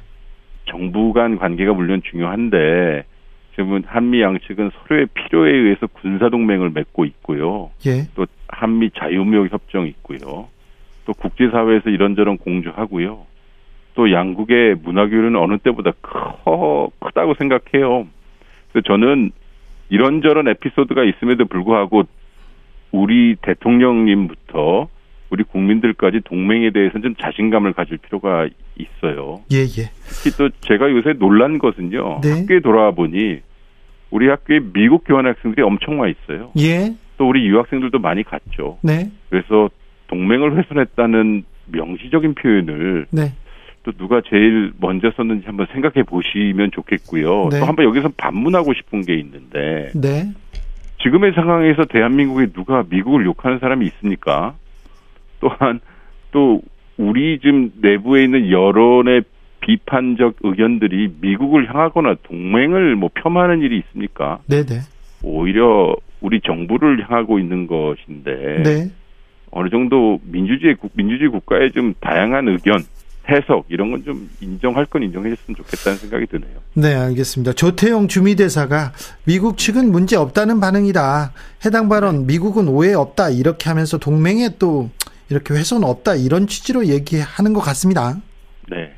그죠? 미국은 아마 괜찮아라고 할 것입니다. 네. 왜냐하면 대통령의 발언은 뭐 발언대로 인식하지 않겠어요. 예. 왜냐하면 민주주의 국가의 대통령이 뭐 그럴 수 있지라고 인식할 수 있다 저는 생각해요. 예. 제가 아는 미국은요. 왜냐하면 미국은 우리를 필요로 할 합니다. 게다가 그 발언의 진위가 어쨌든 간에 미국의 입장에서는 어 한국에서 지금 이렇게 소란스럽게 발생하고 있는 일들이 민주주의 국가니까 당연하다라고 이해할 거예요. 예, 예. 그래서 중요한 것은 의회에 대한 적극적인 우리 정부의 관여인 것 같아요. 현안들이 지금 미국 의회에서 결정하는 거니까요. 예. 그래서 미국 의회 의원들이 혹시라도 오해를 하거나 네. 아니면 그 발언에 의해서 상처를 받았다면 우리 외교의 부담이 커질 테니 숙제는 더 커진 거죠. 네. 아무튼 미국 의회에는 잘 설명하고 아무튼 윤 대통령한테 동맹 훼손 아니다. 걱정하지 마라. 이 얘기를 조금 해줘야 되겠네요. 예, 비. 비속어 논란에 가려졌는데 지금 국제 정세 전쟁도 있고요. 환율 크, 걱정이고요. 물가 걱정이고 금리 걱정입니다. 외교가 할 일이 많은데요. 이번에 5박 7일 3개국 순방 외교 전체적으로 어떤 쪽에 어, 집중을 했어야 되고 어떻게 평가하시는지도 궁금합니다. 좀 어, 담백했었으면 좋았겠다는 생각이 좀 들었어요. 네. 왜냐하면 어, 주진우 기자께서 말씀하신 것과 같이 지금 뭐 안 보 이슈는 안 보 이슈지만 국민들의 체감 정도는 경제 쪽에 많이 어, 당연히 불안해요. 어, 민감하죠. 네, 불안합니다. 매일 달러가 이렇게 네. 이 경제 이슈는 차근차근 그리고 명확한 대외적 대내적 메시지가 있었어야 되는데 어 가기 전부터 조문 외교와 다자 외교를 출발하기 전부터 그 메시지가 너무 좀 어, 컸다라는 생각이 들어요. 그러니까 직접적으로 실질적으로 이행했던 일정과 어, 그 메시지가 좀 간극이 있었고요.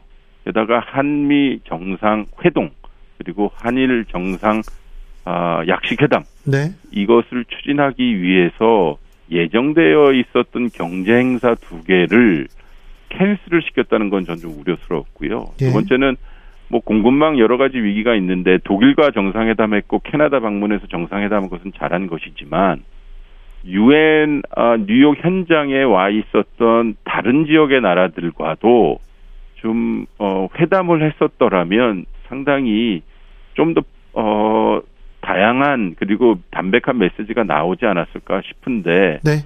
어, 좀 소란스러웠던 것 같아요. 한일 정상회담에 너무 이렇게 뭐라고 해야 되나요?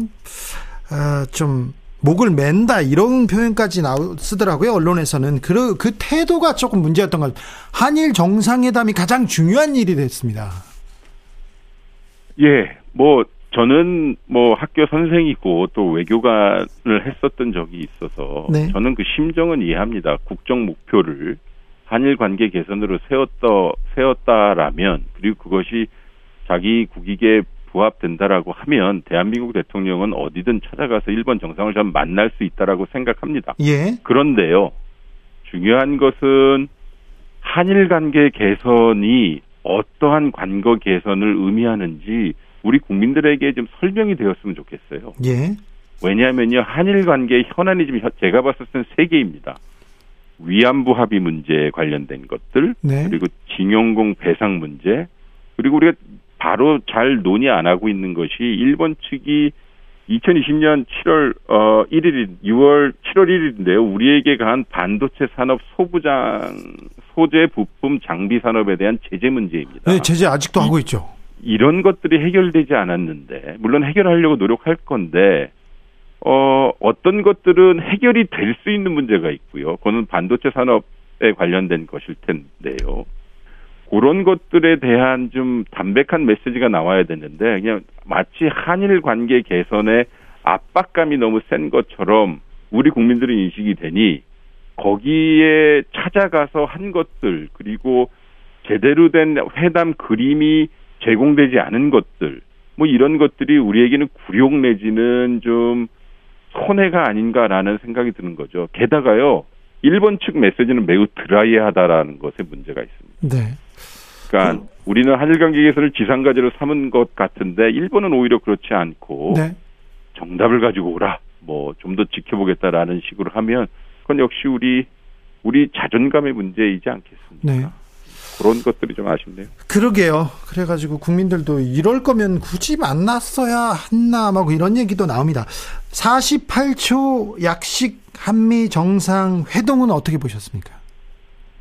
물론 뭐 양측 간의 여러 계층에서 NSC가 되었든 아니면 외교부가 되었든 현지 대사 공간이 되었든 많이 우리의 의견을 얘기했을 것입니다.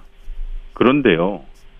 이게 결국은 우리가 어떻게 하겠다라고 했던 메시지, 즉 출국 전의 메시지와 현장에서 벌어졌던 것의 간극은 있습니다. 즉 흔쾌히 회담을 하겠다 해놓고선 결국은 48초 만남이었다라고 하고 그리고 그것을 회담이었고 뭐 이런 식으로 프레임을 해버리니까 우리 상식에는 반하는 거죠. 네. 그렇다면 굳이 그렇게 기존의 일정을 캔슬을 하면서까지 어 48초를 서서 만나야 하는 관계가 한미 관계인가라는 것을 다시 의문을 할 수밖에 없겠죠.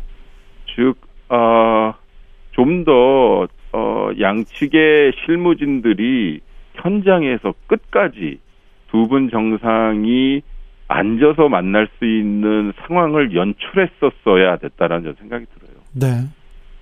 물론 일하는 사람들 입장에서는 억울할 겁니다. 네. 여러 가지 상황이 있었을 텐데.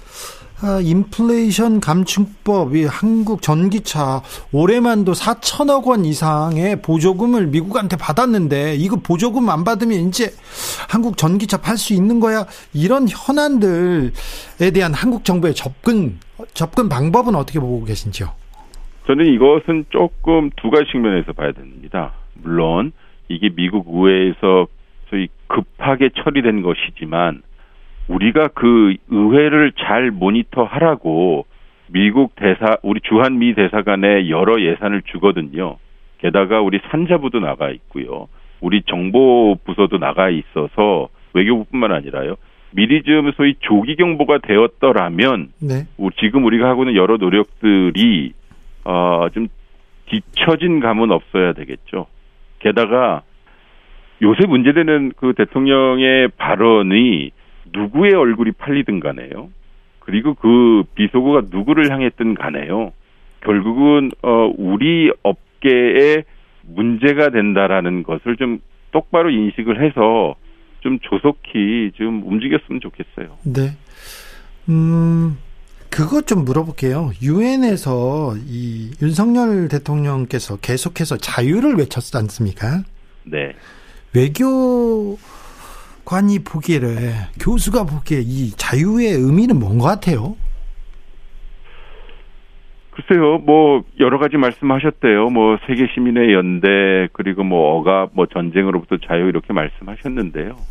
저는 뭐 역대 우리나라 대통령이 유엔 총회에 가셔서 사실 비슷한 맥락을 많이 말씀하셨죠. 전쟁으로부터 어, 자유롭고 싶은 나라인 대한민국. 그렇죠. 그리고 전쟁. 한반도의 한반도. 한반도 평화를 좀 공고히 하고 싶은 대한민국. 그리고 그것이 매우 보편적인 사안이다라고 말씀하셨죠. 예. 전 전임 대통령이셨던 문재인 대통령님도 저희 국제사회 연대를 통해 어 코로나 등등 새로운 현안을 해결하자라고 하는 연대 의식을 밝히셨는데요. 가장 중요한 것은 우리의 스토리를 뺐다는 것입니다. 네. 한반도의 평화가 없으면 동북아의 평화가 없고 동북아의 평화가 흔들리면 지금 우리가 우려하고 있는 세계 경제는 더 악화가 될 텐데요. 그것이 이제 윤석열 정부의 스토리를 세계에 알릴 수 있었는데 나중에 연설이 끝난 다음에 자유와 연대가 한반도의 스토리고 윤석열 대통령의 독트린이라고 하였다면 임팩트가 좀 적었다라는 생각이 들어요. 네. 결국은 우리 스토리가 없는 보편이라고 하는 것은 조금 설득력이 떨어지죠. 문재인 대통령이 그 유엔 총회에 갔을 때 그때 BTS랑 같이 갔을 때 어우 네. 한국 사람들 막 자부심 느껴진다 국격 살아난다 얘기했습니다. 그때 어, 차관님 외교부 차관님으로 제가 어, 예, 교수님 맞죠. 인터뷰할 때 한국이 세계적으로 위상이 이 정도입니까? 그랬대 그때 네. 차- 교수님께서 그 얘기했어요. 아무도 한국을 기다리게 하지는 않습니다. 그죠? 아, 맞습니다. 기억나죠? 근데 예. 지금 너무 우리 대통령이 나가서 기다리고 막 조금만 만나고 오고 막 이렇게 좀 홀대받고 그러니까 속상해요. 아니 뭐 저희 전임자의 입장에서도 많이 속상은 하죠. 결국은 이 원동력은 국민이나 혹은 그 정부의 국내적 지지와도 좀 연관이 되는 것 같아요. 내치와 외치는 절대로 따로 떨어져서 생각할 수 없으니 지금 순방 마치고 오셨으니 네. 이제는 어, 실질적인 성과, 지금 용산에서 이야기하는 여러 가지 성과가 있었다라고 주장하시니 그것을 실질적인 성과로 국민들한테 보여줘야 되는 숙제는 더 커졌다고 봅니다. 네. 그럼- 외교는 결국은 결과이거든요. 과정도 중요하지만 예. 그 결과여서 어, IRA법, 인플레 감축법이 어떻게 해결되는지 저희는 지켜봐야 될것 아, 같고요. 어떠한 한일 관계가 정상화인지 한번 지켜봐야 될 것 같습니다. 외교는 결과다. 외교부는 정말 프로들만 일한다. 그리고 외교부들, 외교관들의 자질 굉장히 뛰어나다고 차관님, 교수님께서도 여러 번 강조하셨는데, 우리 외교관들. 아, 근데 불과 몇 달 만에 왜 이렇게 좀 능력을 보여주지 않으시는지, 국가안보실은 뭐 하고 있는지, 사실은 대통령은 외교에 대해서, 뭐 정치에 대해서 조금 모를 수도 있어요. 외교부에서 이렇게 조금 지시하거나 계획대로 짜면 그대로 따라가면 될 텐데 그런 생각도 좀 합니다. 물론 이 전반적인 골격은 안보실에서 짜는 거고요. 예. 그리고 그것을 정무라인과 협의해서 당연히 해외로 나가는 정상 일정이지만 중요한 것은 그것이 국민들에게 어떠한 메시지로 다가오느냐는 거거든요. 예, 예. 그러니까 왜 정, 특히 정상외교는 국익을 위한 것이기도 하지만 국민들에게 자긍심을 느낄 수 있는 일종의 창문과도 같은 것입니다. 네. 내가 지지를 했던 지지하지 않았던 대한민국 대통령이 자신의 국정 의지를 외국에 전파할 뿐만 아니라 그것이 반사돼서 아 우리가 하는 것이 그렇게 어 좋은 일이구나라는 것을 국민들에게 각인시키는 과정인데요. 네. 어, 잘 모르겠어요. 지금 일하는 사람들 입장에서 매우 억울할 겁니다만 제가 다시 반복드리자면 아, 하겠다고 했던 것과 하지 못한 것들이 사실로 드러났기 때문에 네. 그리고 그것이 어, 나토 방문 때와 마찬가지로 반복이 되었기 때문에 네. 이것은 컨트롤 타워를 한번 우리가 들여다볼 필요는 있다고 봅니다. 그래서 네. 10월 말인가요? 11월 초인가요? 인도네시아에서 열린 G20 정상회담 때는 이런 일이 반복돼서는 안 되겠죠. 네. 정말 이런 일이 다시 반복되면 정말 변명의 여지는 없을 것 같은데. 네. 국민들이 대통령이 외국 나간다고 하면 걱정하기 시작해요. 이것도 좀 불식시켜야 될 텐데 다음에는 잘 하겠죠. 근데요, 교수님 조문 못한 거 있지 않습니까? 영국 여왕. 네. 그거는 좀 문제 있지요. 물론 현장의 상황이 있었을 것입니다. 뭐 우리가 조문 외교라는 걸 자주 하는 것도 아니죠. 그러나 네. 거꾸로 생각을 해보면 어, 처음 하는 것이기도 하고요. 제가 앞서 말씀드릴 것 같이 소위 문상을 하는 대통령의 그 일정은 그 국제적인 이미지도 있지만 그것을 바라보는 국민들에게 엄청나게 의미 있는 메시지인 거거든요. 그렇죠. 네. 왜냐하면 대한민국의 대통령 내외가 엄숙하게 세계 어, 여러 정상들이 간 곳에서 같이 문상을 하고 애도를 표한다는 것은 아, 대한민국이 이제는 정말 큰 나라다라는 생각이 들게 하는 중요한 장면인데요. 네. 그렇다면 어떻게든 만들어냈어야 합니다. 아, 네. 알겠습니다. 이를테면 대통령님 손잡고 마크롱 대통령 내외처럼 네. 운동화 신켜서라도 걷게 하셔서 했었다면 네.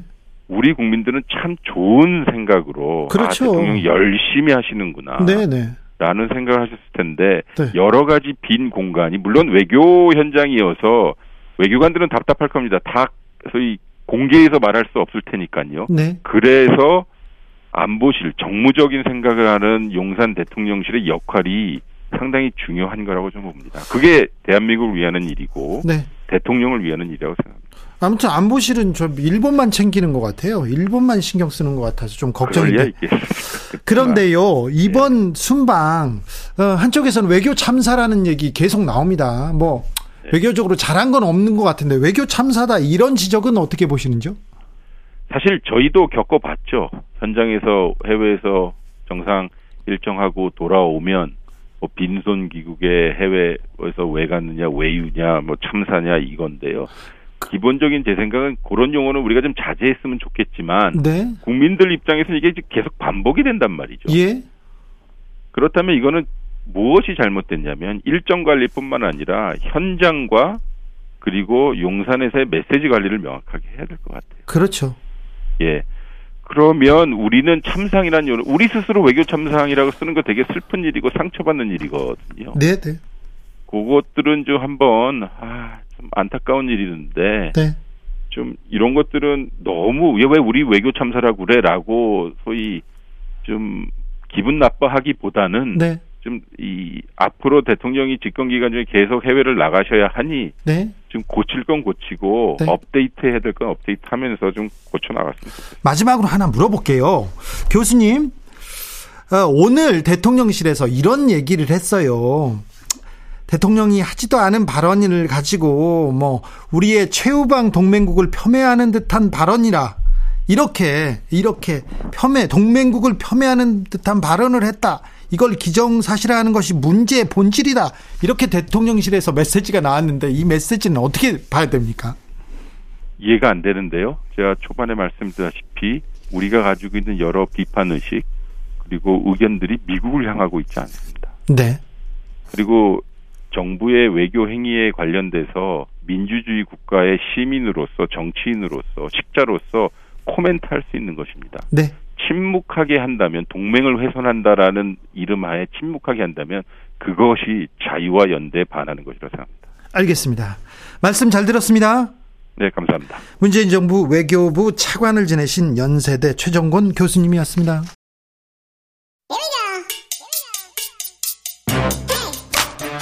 뉴스를 향한 진지한 고민 기자들의 수다. 라이브 기자실을 찾은 오늘의 기자는 은지옥이요. 시사인 김은지입니다. 오늘 준비한 첫 번째 뉴스부터 가보겠습니다. 네, 성범죄자의 반성문 대필 업체가 성행하고 있다라고 합니다. 반성문은 제가 잘 씁니다. 사실 제가 잘 썼어요. 학교 다닐 때도. 반성할 일이 많으셨나 보죠? 어, 계속 반성문을 써오라고 해가지고. 네. 아, 근데 애국가 4절까지 100번 써오라고 이건 너무 싫었어요. 그런데 반성문을 좀 제가 대신하면 안 될까요? 이런 얘기 해가지고 제가 깔끔하게 잘 썼습니다. 그런데 법정에서 잘못하고 나서 반성문 쓰는 거 그거 말하는 거죠. 네, 진행자가 썼던 그 반성문과는 좀 차원이 다른 정말 실제적인 범죄에 관련된 반성문이라고 할 수 있는데요. 네. 이런 것들을 직접 쓰지 않고 이제 대필업이 성행하고 있다라고 하는 보도들이 나오고 있는데요. 실제로 이제 살인, 성범죄, 폭행 등 이런 대부분의 범죄에 대한 양형 기준에 있어서 네.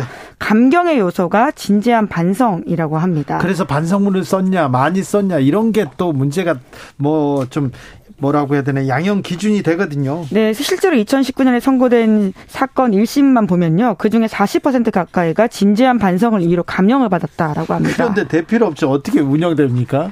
네, 이제 이것들을 악용하고 있어서 문제가 되는 건데요. 진짜 자기가 하는 게 아니라 돈을 주고 가짜로 반성한 척 한다라고 하는 것인데 현직 문예 창작가 출신 작가 등이 모여서 반성문만 대피를 전문적으로 하는 업체들이 성행하고 있다라고 보도가 나오고 있는데요. 그런 업체가 있다고요? 네, 실제로 포털 사이트에서 검색만 하면 꽤 많이 나옵니다. 그런데 반성문 가명 이거는 조금 판사님들 다시 생각해야 됩니다.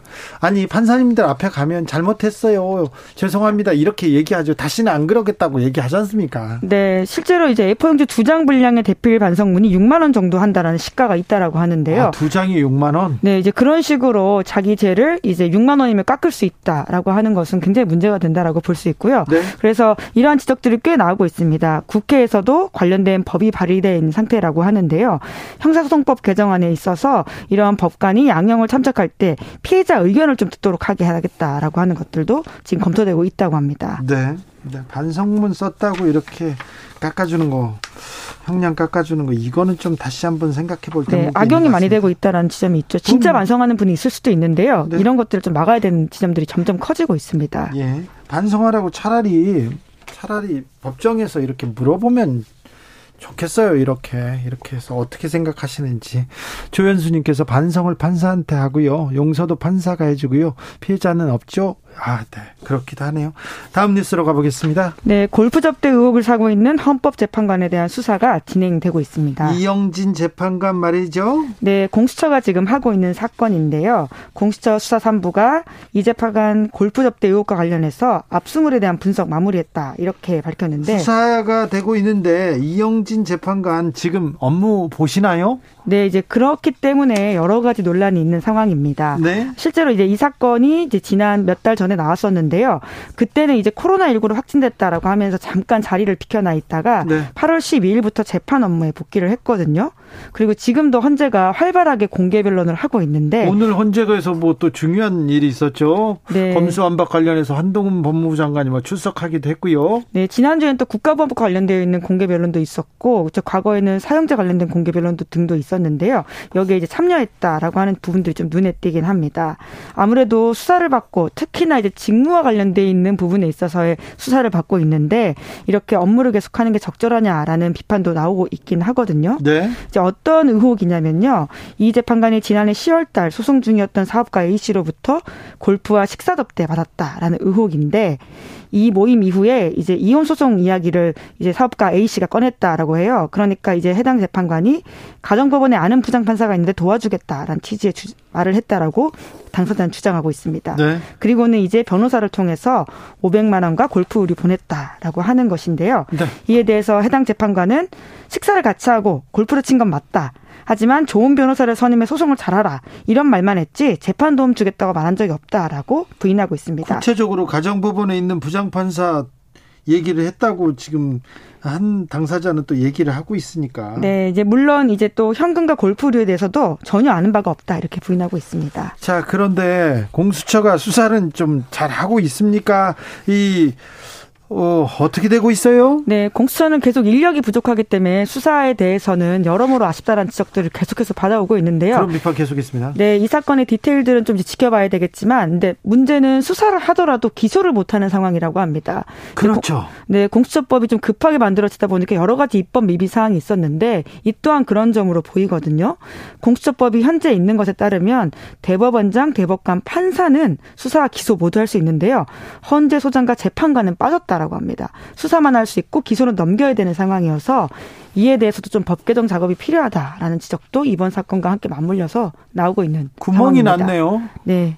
대법관, 판사 등은 공수처가 수사 기소할 수 있는데 헌법재판관은 할 수 없다고요? 그럼 검찰한테 기소를 맡긴다고요? 네, 공소 제기를 요구해야 되는 상황이라고 합니다. 이거는 또 무슨 말인지 네, 참 이제 그때 법 만들 때 얼마나 좀 부족했, 부족했는지가 좀 드러나는 지점이라고 할 수 있죠. 그렇습니다. 다음으로 만나볼 뉴스는요. 네, 투명한 투표함이 등장했습니다. 투명한 투표함이 이거 이게 무슨 비밀 투표가 되겠습니까? 제대로 된 투표가 되겠습니까? 이거 북한 얘기 아니고요. 러시아입니다. 네, 이제 뭐 과거가 아니라요. 지금 현재 일어나고 있는 이야기입니다. 지금 러시아에서 있는 얘기입니다. 네, 러시아가 우크라이나 점령지 네 곳에 대해서 영토 합병을 주민 투표로 붙였는데요. 네. 이에 대해서 지금 투명한 투표함에다가 주민들을 투표하라라고 해서 사실상 그냥 요식행에 끝났다라고 하는 것이고요. 그러네요. 예, 심지어 이 투표를 하는데 근처에 군인들도 있었다라고 합니다. 예. 이제 이런 상황들 때문에 굉장히 비판들을 받고 있고요. 지금 근데 재미난 것은요. 러시아는 거의 뭐라고 해야 되나? 독재에 가깝지 않습니까? 독재 국가에 가까운데 투표 좋아합니다. 투표. 네, 이제 실제로 이제 과거에도 영토 병합을 할 때 2014년에 이제 크림반도 할 때도 주민투표 진행한 적이 있는데요. 그때도 굉장히 요식행위였다는 비판들이 있는데 그때 찬성률이 97% 가까이 됐다라고 해요. 러시아에서는 지금 강제 징집이 가장 큰 논란이죠. 네, 굉장히 큰 반발을 사고 있다라고 합니다. 심지어 이제 소수민족, 이제 그 나라 사람들에 대해서 굉장히 반발이 크다 보니까 소수민족을 동원하는 방식으로 좀 방식, 그, 꼼수를 쓰고 있다는 지적들이 영국 가디언에 나오고 있는데요. 그러니까 가난한 지역에 살고 있는 힘이 약한 사람들을 끌고 가겠다라고 하는 부분들 때문에 또 반발을 아주 크게 사고 있습니다. 타타르족이라고 하든지 그리고는 이제 몽골과 관련돼 있는 소수민족들이 있는데요. 이 사람들을 더 우선적으로 데리고 가 겠다라는 식으로 해서 비판들이 나오고 있습니다. 저는요, 러시아에서 자꾸 핵무기 사용 얘기를 꺼내거나 핵무기 카드를 만지작거리는 게 그게 걱정입니다. 네, 그 부분에 대해서는 굉장히 전 세계적인 거- 걱정이 아주 큰 상황입니다. 말씀드렸던 점령지 네 곳에서 예, 우크라이나가 공격할 경우에는 핵무기 사용할 가능성을 열어두고 있다 이런 보도가 나오고 있거든요. 실제로 이제 푸틴 대통령은 관련해서 이제 모든 수단을 사용하겠다라는 식의 위협을 하고 있습니다. 당장 비판이 나왔는데 유엔 연설 총회에서 조 바이든 미국 대통령이 이에 대해서 핵 전쟁은 승자가 없는 전쟁이고 결코 일어나서는 안 된다 이렇게 반박을 하고 있고요. 젤렌스키 대통령도 미국 언론과 인터뷰에서 이에 대한 비판들을 아주 세게 하고 있습니다. 아, 그런데 하, 돌발 상황이 좀 벌어지지 않기를 우크라이나 그리고 러시아에도 평화가 빨리 오기를 좀 기도해 보겠습니다. 기자들의 수다 시사인 김은지 기자와 함께했습니다. 감사합니다. 네, 감사합니다. 교통정보센터 다녀오겠습니다. 정현정 씨.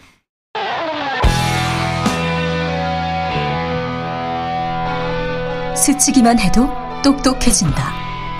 드라이브 스루 시사 주진우 라이브.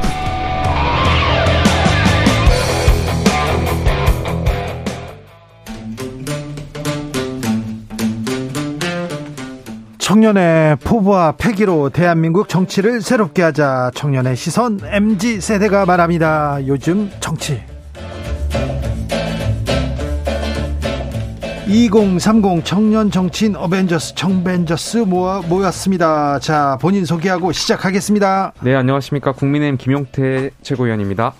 네, 안녕하세요. 더불어민주당 전 비대위원입니다. 네. 김용태 최고위원. 네. 국민의힘에서는 대통령의 발언 어떻게 들었다고 합니까? 솔직히 말해 XX는 있었죠. 눈을 보고 뭐. 내 눈을 보시고 저는 예, XX 이 녀석들이라는 표현을 들었던 것 같습니다. 네. 그 하신 것 같고 처음에는 저는 그때 권지웅 비대위원하고도 이야기했었는데 바이든이라고 처음에 저도 좀 인지를 했었어요. 네. 근데 어쨌든 김은혜 홍보수석이 날리면이라고 이제 공식 브리핑을 하고 난 뒤에 이상하게 또 그렇게 들고 나니까 또 날리면이라고 들리긴 하더라고요. 네. 근데 뭐, 뭐 바이든이냐 날리면이냐 이게 중요한 거 같진 않고 그게 안 중요하면 그것보다 더? 중요한 거 본질적인 것은 대통령께서 귀국하시면 네. 여기에 대해서 어쨌든 유감 표명을 전 하실 거라고 좀 봤거든요. 네. 또 그러니까 이 문제 본질은 대통령은 대통령다워야 하고 언론은 언론다워야 하고 국회는 국회다워야 했었던 것 같은데 조금 더 국민들이 바라는 것에 있어서 대통령께서 통 크게 어, 본인께서 어쨌든 어쨌든 국회를 향해서 이제 이 녀석들이라고 했던 건 맞는 거니까 여기 대해서 좀 유감 표명하시고 정쟁을 딱 끝내셨어야 하는데 네. 지금 계속 여당이 마치 좌표 찍기 하듯이 특정 언론사를 향해서 공격하고 이런 게 계속 지금 뭐 경제 위기부터 시작해서 굉장히 심각한 것들이 많은데 다 묻히고 있잖아요. 그렇게요. 진상을 제일 잘하는 사람이 진상 규명하겠다고 하니까 이건 또 어찌 해야 될지 참 청년의 시선으로 보기 어떻습니까? 그러니까 일단은 이제 좀 그만해라라고 하시는 것 같아요. 제 느낌은. 그러니까 이거 이제 판단 너희가 안 해줘도 되니까 이미 국민들은 판단했고 네.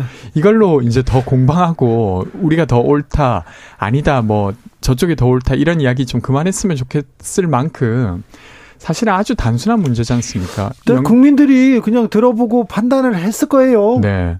그리고 이제 최소한 지금 김영태 전 최고께서 인정하신 것처럼 비속어를 썼던 것만이라도 사과를 하고 넘어갔으면 좀 어땠을까 싶은데 그것도 하지 않고 지금 부득부득 우기고 계세요. 그러니까 일단 사실과 다른 보도를 했다고 대통령이 스스로 자기 입으로 일단 이야기를 하나 했고 그리고 또 하나는 지금 이 상황이 동맹을 훼손하고 있다고 이야기하고 그리고 마지막에는 이게 국민을 위협하고 있다고까지 이야기하고 있습니다. 근데 어느 국민이 이 말 때문에 위협을 당하고 있습니까? 되려 소외감을 느끼고 있죠. 정치가 정말로 우리를 신경 안 쓰구나라고 생각할 텐데 대통령은 혼자서 이게 마치 국민들을 위협하고 있다, 동맹을 위협하고 있다 이렇게 말하고 있어요. 그러니까 이 상황을 완전 다르게 이해하고 있구나라고 생각하게 되고 근데 이것이 뻔뻔한 것으로 끝나는 게 아니라 사실은 외교 과정에서 되게 무능한 결과였지 않습니까? 한일 회담 정 한일 정, 정상회담 그리고 한미 정상회담 하겠다고 한 건 윤석열 정부였습니다. 그러니까 누- 어, 국민들이 이거 못하고 오면 무능한 겁니다라고 말한 게 아니라 본인들께서 이미 성사가 되었다. 그래서 하고 오겠다라고 하니까 국민들이 기대한 겁니다. 근데 왜 안 됐는지 이런 게 충분히 설명되지 않고 있어요. 근데 그 상황에서 이제 이 말도 사실은 사실과 다른 보도였다 라고 하고 MBC 공격하고 있고 그러니까 기자들이 보기에도 국민들이 보기에도 이게 뭐 하는 짓이냐 싶지 않겠습니까? 김영태. 뭐 제가 뭐 여기서 딱히 드릴 말씀은 없는 것 같고요. 아, 그런데 저, 저, 저 하나 물어볼게요. 사실은 대통령도 인간이고 실수할 수 있습니다. 어, 예, 맞아요. 자, 실수할 수 있는데 뭐 인정하고 사과하거나 이렇게 정리하고 넘어가면 그렇게 크게 이슈로 크게 논란이 되고 이걸 가지고 뭐, 뭐, 싸울 일도 아니라고 생각해요. 그래서 금방 이렇게 진화되고 국민들도 그래, 이제 민생 챙겨라 이렇게 넘어갈 텐데 이 문제 가지고 동맹훼손 얘기하고 언론이 잘못했다 계속 얘기하는데 대통령실에서 한마디 나오자마자 국민의힘이 전체적으로 다 글로 이렇게 갑니다. 다는 아니고요. 다는 네, 아닙니까? 다는 아닙니다. 거의 많이. 거의 좀 많은 많은 예, 사람들이. 많은 그렇- 분들이 그렇죠. 착착착착 가는 거. 이게 도움이 안 될 텐데 이걸 국민들은 어떻게 받아들일까 이런 생각해 봅니다. 그러니까 지금 초선 몇 분, 세 분 의원이 최근에 SNS에 이제 뭐 바이든도 아니고 날리면도 아니고 이제 아 말리문이라고 했나요? 그래서 이제 SNS 글을 올렸던 것 같아요. 그리고 어떤 분은 또 XX도 아니다. 네. 비속어도 안 했다 이렇게 얘기하세요. 또. 그러면서 특정 의원은 여기서 뭐 우파는 어떻게 들리고 좌파는 어떻게 들린다 이런 식의 표현을 쓰셨던 것 같은데 우파와 좌파가 귀, 귀가 다릅니까? 좀, 네, 다르다 이렇게는 좀 그러니까 처음 들- 처음 들어봤어요. 저희가 지난 문재인 대통령을 제가 뭐 비판하려는 것도 아니고 사실 사- 문재인 대통령이 잘 못했던 것 중에 하나가 어떻게 보면 국민들을 양분되게 했던 것에 있었던 거고 저희가 그렇게 안 하겠다고 이제 말씀드렸던 건데 어떻게 보면 지금 바이든이냐 날리면이냐 지금 국민들이 갈라치기가 되고 있는 것 같아요. 여기에 대해서 서로 어, 비방하고 욕하고 이제 하고 계신 것 같은데 말씀하신 대로 대통령은 국가 원수잖아요. 그러면 어쨌든 대통령의 발언으로 인해서 이것이 시작된 거니까 여기에 대해서 어, 사과할 건 사과하고 또 오해가 있었으면 여기에 대해서 국민들께 이해를 구할 건 빠르게 이해를 구해서 이걸 끝내서 국민을 통합시키고 이렇게 나갔어야 되는데 MBC한테 사과를 하잖아요. 언론이 사과해야죠. 그러니까 저는 여당의 일어나면서 좀 안타까운 게 저희가 지금 국민의힘이 법원하고도 싸우려고 하고 있고 지금 언론하고도 싸우려고 하고 있고 언론도 이번 MBC뿐만이 아니라 지난번에 정진석 비대위원장 문자 공개된 그 사진 기자를 향해서 뭐 응분의 조치를 취하겠다. 저는 지금 일련의 과정들이 국민의힘이 이번 사태뿐만이 아니라 어, 여태까지 좀 보면 아 굉장히 뭔가 잘못 판단하고 오만해 보인다. 그래서 언론과 법원은 어쨌든 민주주의를 지키기 위한 최후의 보루고 또 저희가 대통령께서 자유연대를 강조하셨는데 한미 동맹은 가치 동맹이잖아요. 미국은 언론의 자유를 굉장히 중요시하고 우리 헌법에서도 헌법 21조에 언론의 자유를 굉장히 강조하거든요. 자유 중에서도 언론의 자유, 출판의 자유, 표현의 자유가 굉장히 중요한 자유이기 때문에 이러한 부분에 있어서 조금 더 원론적이고 우리 정당의 철학을 좀더 어, 가치에 반영해서 대응할 필요가 있지 않나. 김용태 네, 최고 네. 이말 그 당에 가서 얘기하면 막 혼나고 그렇지 않습니까? 무섭습니다. 아, 네. 아, 저는 이게 전체로 두 가지 국면으로 보여요. 하나는 저는 지금 이 국면이 국민 갈라치기가 되는 상황도 아니라고 생각합니다.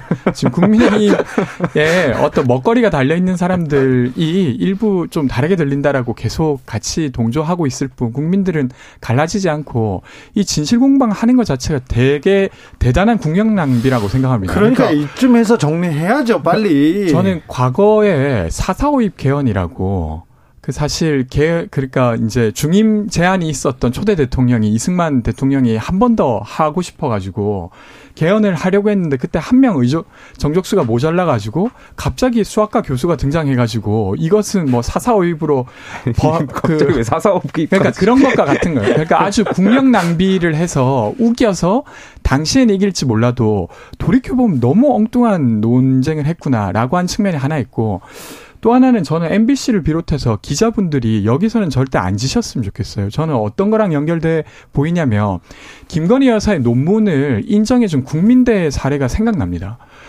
근데 그것이 전혀 동의 안 되는 부분이었음에도 불구하고 그 국민대에서 면죄부를 줬잖아요. 그리고 이, 이후에 어떻게 됐습니까? 온갖 학계에서 그것은 적절하지 않다는 이야기가 계속 불거지고 있습니다. 그 역시 사회 분란이 더 커지는 것이죠. 이것 역시도 MBC가 자막을 달았다는 이유로 어, 혹시 탄압을 받거나 아니면 법적 조치가 이루어진다고 하면 이건 단순히 MBC만의 문제가 아니라 기자 전체의 문제라고 저는 생각합니다. 법적 논쟁으로 가지는 않을 거예요. 결국은 뭐 큰 소동이 있겠지만. 그 저도 이제 당을 대표해서 이 자리에 있으니까 좀 그거 한 가지는 그러니까 100번 양보해서 저희 당의 입장을 이제 해서 자막을 먼저 단 것에 있어서는 좀 의혹에 대한 다툼이 있을 수는 있을 것 같아요. 근데 아니 텔, 텔레비전에서는 자막을 답니다. 네. 그러니까 그 인터넷 방송에 이제 그 특정 언론사에서 나간 거에 대해서는 네. 이제 그런 거 가지고는 이제 문제 제기를 할 수 있는데 굳이 말씀하신 대로 여기에 대해서 법적 조치며 이, 이, 저는 이런 것까지 할 필요가 있느냐에 대한 생각이 있고 그리고 대통령 발언이 있고 15시간인가 14시간 동안 대통령실에서 어떤 공식 브리핑이나 해명이 없었잖아요. 그렇죠. 이게 오보 오보였고 잘못된 거였으면 여기에 대해서 홍보수석이라든지 누가 먼저 책임 있는 분이 나와서 국민들께 이해를 구하고 했었더라면 그때 이렇게 더 안 했거든요. 그러니까 맞아요. 이게 저는 대통령실의 네. 대응 조금 조금 문제가 크다고 봅니다. 그러니까 김태형님께서 유엔에서 자유를 외쳤는데 왜 언론의 자유는 허락하지 않나요? 얘기합니다. 그러니까 대응이 늦었다가 핵심이 아니라 앞에 대응했던 것과 완전히 다른 대응을 하고 있는데 그게 국민들에게 전혀 설명되지 않고 있는 게 지금 오늘까지도 지금 대응이 계속 나오고 있는데 지금 잘못 판단하고 있는 것 같아요. 그러니까 저는 이 그때 건재웅 비대위원한테 이런 말씀 드렸는데 이게 전 정말 여당의 일원으로서 안타까운 게 이러한 것이 쌓이고 쌓이면 대통령의 발언에 있어서 신뢰성하고도 저는 연결되는 거라고 보거든요. 아까 네. 지금 청취자께서 자유 강조하셨는데 세계 네. 무대에서 이제 왜 언론의 자유를 이렇게 하지 않느냐에 대한 그 발언들. 그러니까 앞으로 대통령께서 무슨 말씀을 하시든지 네. 계속 이런 것이 쌓이면 어 속으로는 다른 생각하시는 거 아닌가에 대한 국민들이 이제 기저에 그런 생각들이 깔리기 시작하면 여기서부터 저는 위기라고 생각하기 때문에 9169님께서 예. 아 정말 너무합니다. 그만 좀 하세요. 그거 말장난 밝혀서 국익에 뭐가 좋은지요. 어쨌든 이걸 그만하도록 정리를 해야 됩니다. 빨리 대통령실에서 정리를 하도록 해야 되는데 이게 정리가 좀 안 되고 있어서 조금 커지니까 그게 안타깝습니다. 네. 국익을 위해서도 이거 빨리 정리하고 넘어갔으면 좋겠습니다. 7319님 걱정입니다. 위트 기지로 가볍게 넘길 수도 있었는데 문제를 키웁니다. 얘기합니다. 아이고 이 얘기 그만했으면 좋겠어요. 대통령의 비속어 논란 이거를 며칠째 이거 얘기하는 게 뭐 어떻게 도움이 됩니까? 지금 민생, 지금 경제, 환율 챙겨야 되는데요. 김용태 최고 민주당, 국민의힘, 정의당 청년들이 정치개혁 2050이란 모임 네, 만들었어요. 어떤 모임입니까? 저희가 87 체제 이후에 민주화가 이제 많이 발전해 왔지만 지금 약간 좀 정체되어 있는 것 같아서 민주주의가 앞으로 30년, 그러니까 2050년을 대비하자라는 모임으로 이제 여야 젊은 정치인들이 좀 뜻을 모으기 위해서 만나왔습니다. 그래서 매월 토론회와 차담회를 거쳐서 뭐 기후 변화라든지 저출산 연금 개혁, 뭐 정치 개혁, 폭넓은 의제 가지고 저마다 정당마다 답을 방법론에 있어서 다를 것이며 또 답을 찾지 못하는 사안들도 있을 텐데 이렇게 만나서 머리를 맞대고 대화 설득을 통해서 좀 이해를 좁혀가 보자라는 취지로 만나게 되었습니다. 저는 좋은 모임인 것 같습니다. 네. 저도 함께 해주세요. 네, 예. 지근거리에 있는 분이 같이 하고 있어서 간접적으로는 듣고 있었는데 그러니까 이게 산업화 세대도 지금 살고 계시고 그리고 민주화 세대도 살고 계신데 그거 그 세대가 살았던 경험과 또 다른 세계가 막 펼쳐지고 있습니다. 근데 이것이 정치권 안으로 잘 못 들어오고 있잖아요. 아까 예를 들으셨던 기위기에 대한 어떤 위기감도 다르고 그 뭐 세입자로 살아가거나 프리랜서로 살아가는 데 있어서 소외감도 다르고 그래서 이런 것들 잘 다룰 수 있었으면 좋을 것 같습니다. 네. 어떤 주제 지금 주목하고 있어요? 오늘은 이제 첫 번째 토론회였고요. 정치. 그래서 정치 개혁이라는 주제를 가지고 이제 장한대 총장님께서 발제를 해주셨습니다. 그래서 어좀 많은 분들은 지역주의 타파라든지 양당 구도를 타파하기 위한 이야기를 좀 말씀하셨고 저는 여기보다 좀 더 현실적인 공천 문제를 좀 언급을 했거든요. 네. 어, 지금 권력이 권력을 계속 재생산하다 보니까 지금 국민의힘의 내용이라든지 아니면 대통령의 비서관 논란 가지고도 초선 의원들이 계속 방어막을 치는 이유가 저는 공천 문제에 있다라고 보거든요. 네. 왜 국회의원들은 국민의 상식과 어떤 괴리된 이야기를 할까? 결과적으로는 공천권이 당원과 국민께 없기 때문이거든요. 당의 그렇죠. 권력자에게 있다 보니까 이 논란도 그 거기서 네. 보면 좀 이해가 됩니다. 그런 것을 국민께 당원께 다시 돌려드리자라는 취지로 좀 이야기를 했습니다. 음. 외교부 장관 해이만 해이만이 국회에 좀 상정됐습니다. 민주당이 이게 주도했는데요. 이 부분은 어, 어떻게 보십니까? 외교부 장관 해임 건의안에 대해서. 뭐 민주당이 다수 당이고 민주당이 어쨌든 뜻을 모아서 처리하면 강행되겠죠. 근데 저는 그러니까 아까도 다시 똑같은 이야기인데 지금 이번 사태가 뭐 외교 참사라고 미- 야당에서 말을 하고 있고 하지만 저는 그럼에도 불구하고 이제 비서관 논란과 별개로 대통령이나 어, 여당과 정부에서 많은 노력을 했었던 것도 사실이거든요. 이번 순방과 관련해서.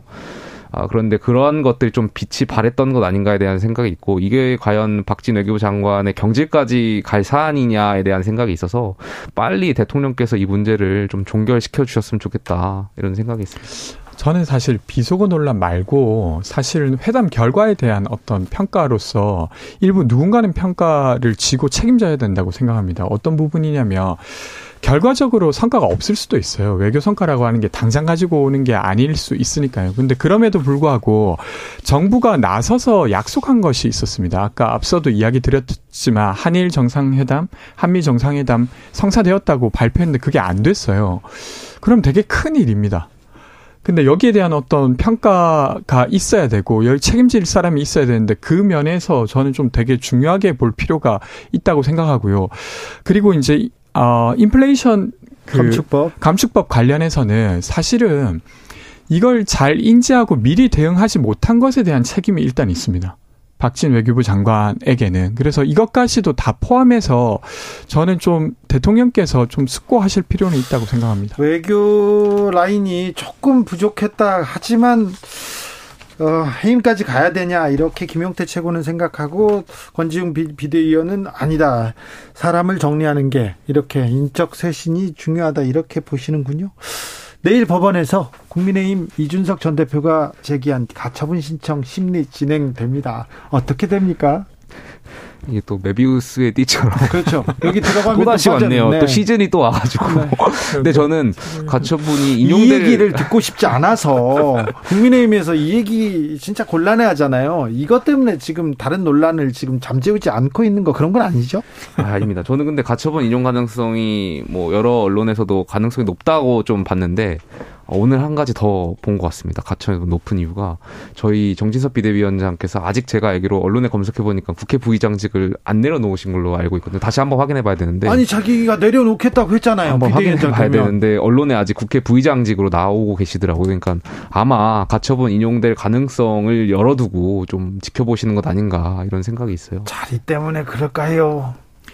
저는 이게 지금 법원의 심리가 비, 비비대위, 그러니까 비대위 상황이 잘 안 돼서 다시 비대위를 만들었다라고 이 상황을 인지하면 가처분이 인용될 가능성이 높다고 생각합니다. 왜냐하면 비대위 자체에 대한 근거가 없다고 봤기 때문에. 근데 그게 아니라 그 전에 비대위에 전혀 상관없이 다시 새로운 비대위를 꾸렸다라고 이 상황을 보면 저는 비대위 그 가처분 인용이 기각될 가능 가처분 신청이 기각될 가능성이 높다고 생각합니다. 왜냐하면 비상 상황이라고 하는 거의 규정 자체가 어떤 상식선의 비상 상황 이런 게 아니라 당원 당규에 의한 비상 상황이잖아요. 근데 어쨌건 이 새로운 비대위가 만들어질 때 기준으로 보면 당원 단계에 의해서는 비상 상황이 맞았습니다. 그렇다 보니까 이 상황을 어떻게 인지하느냐가 핵심적이지 않을까 싶습니다.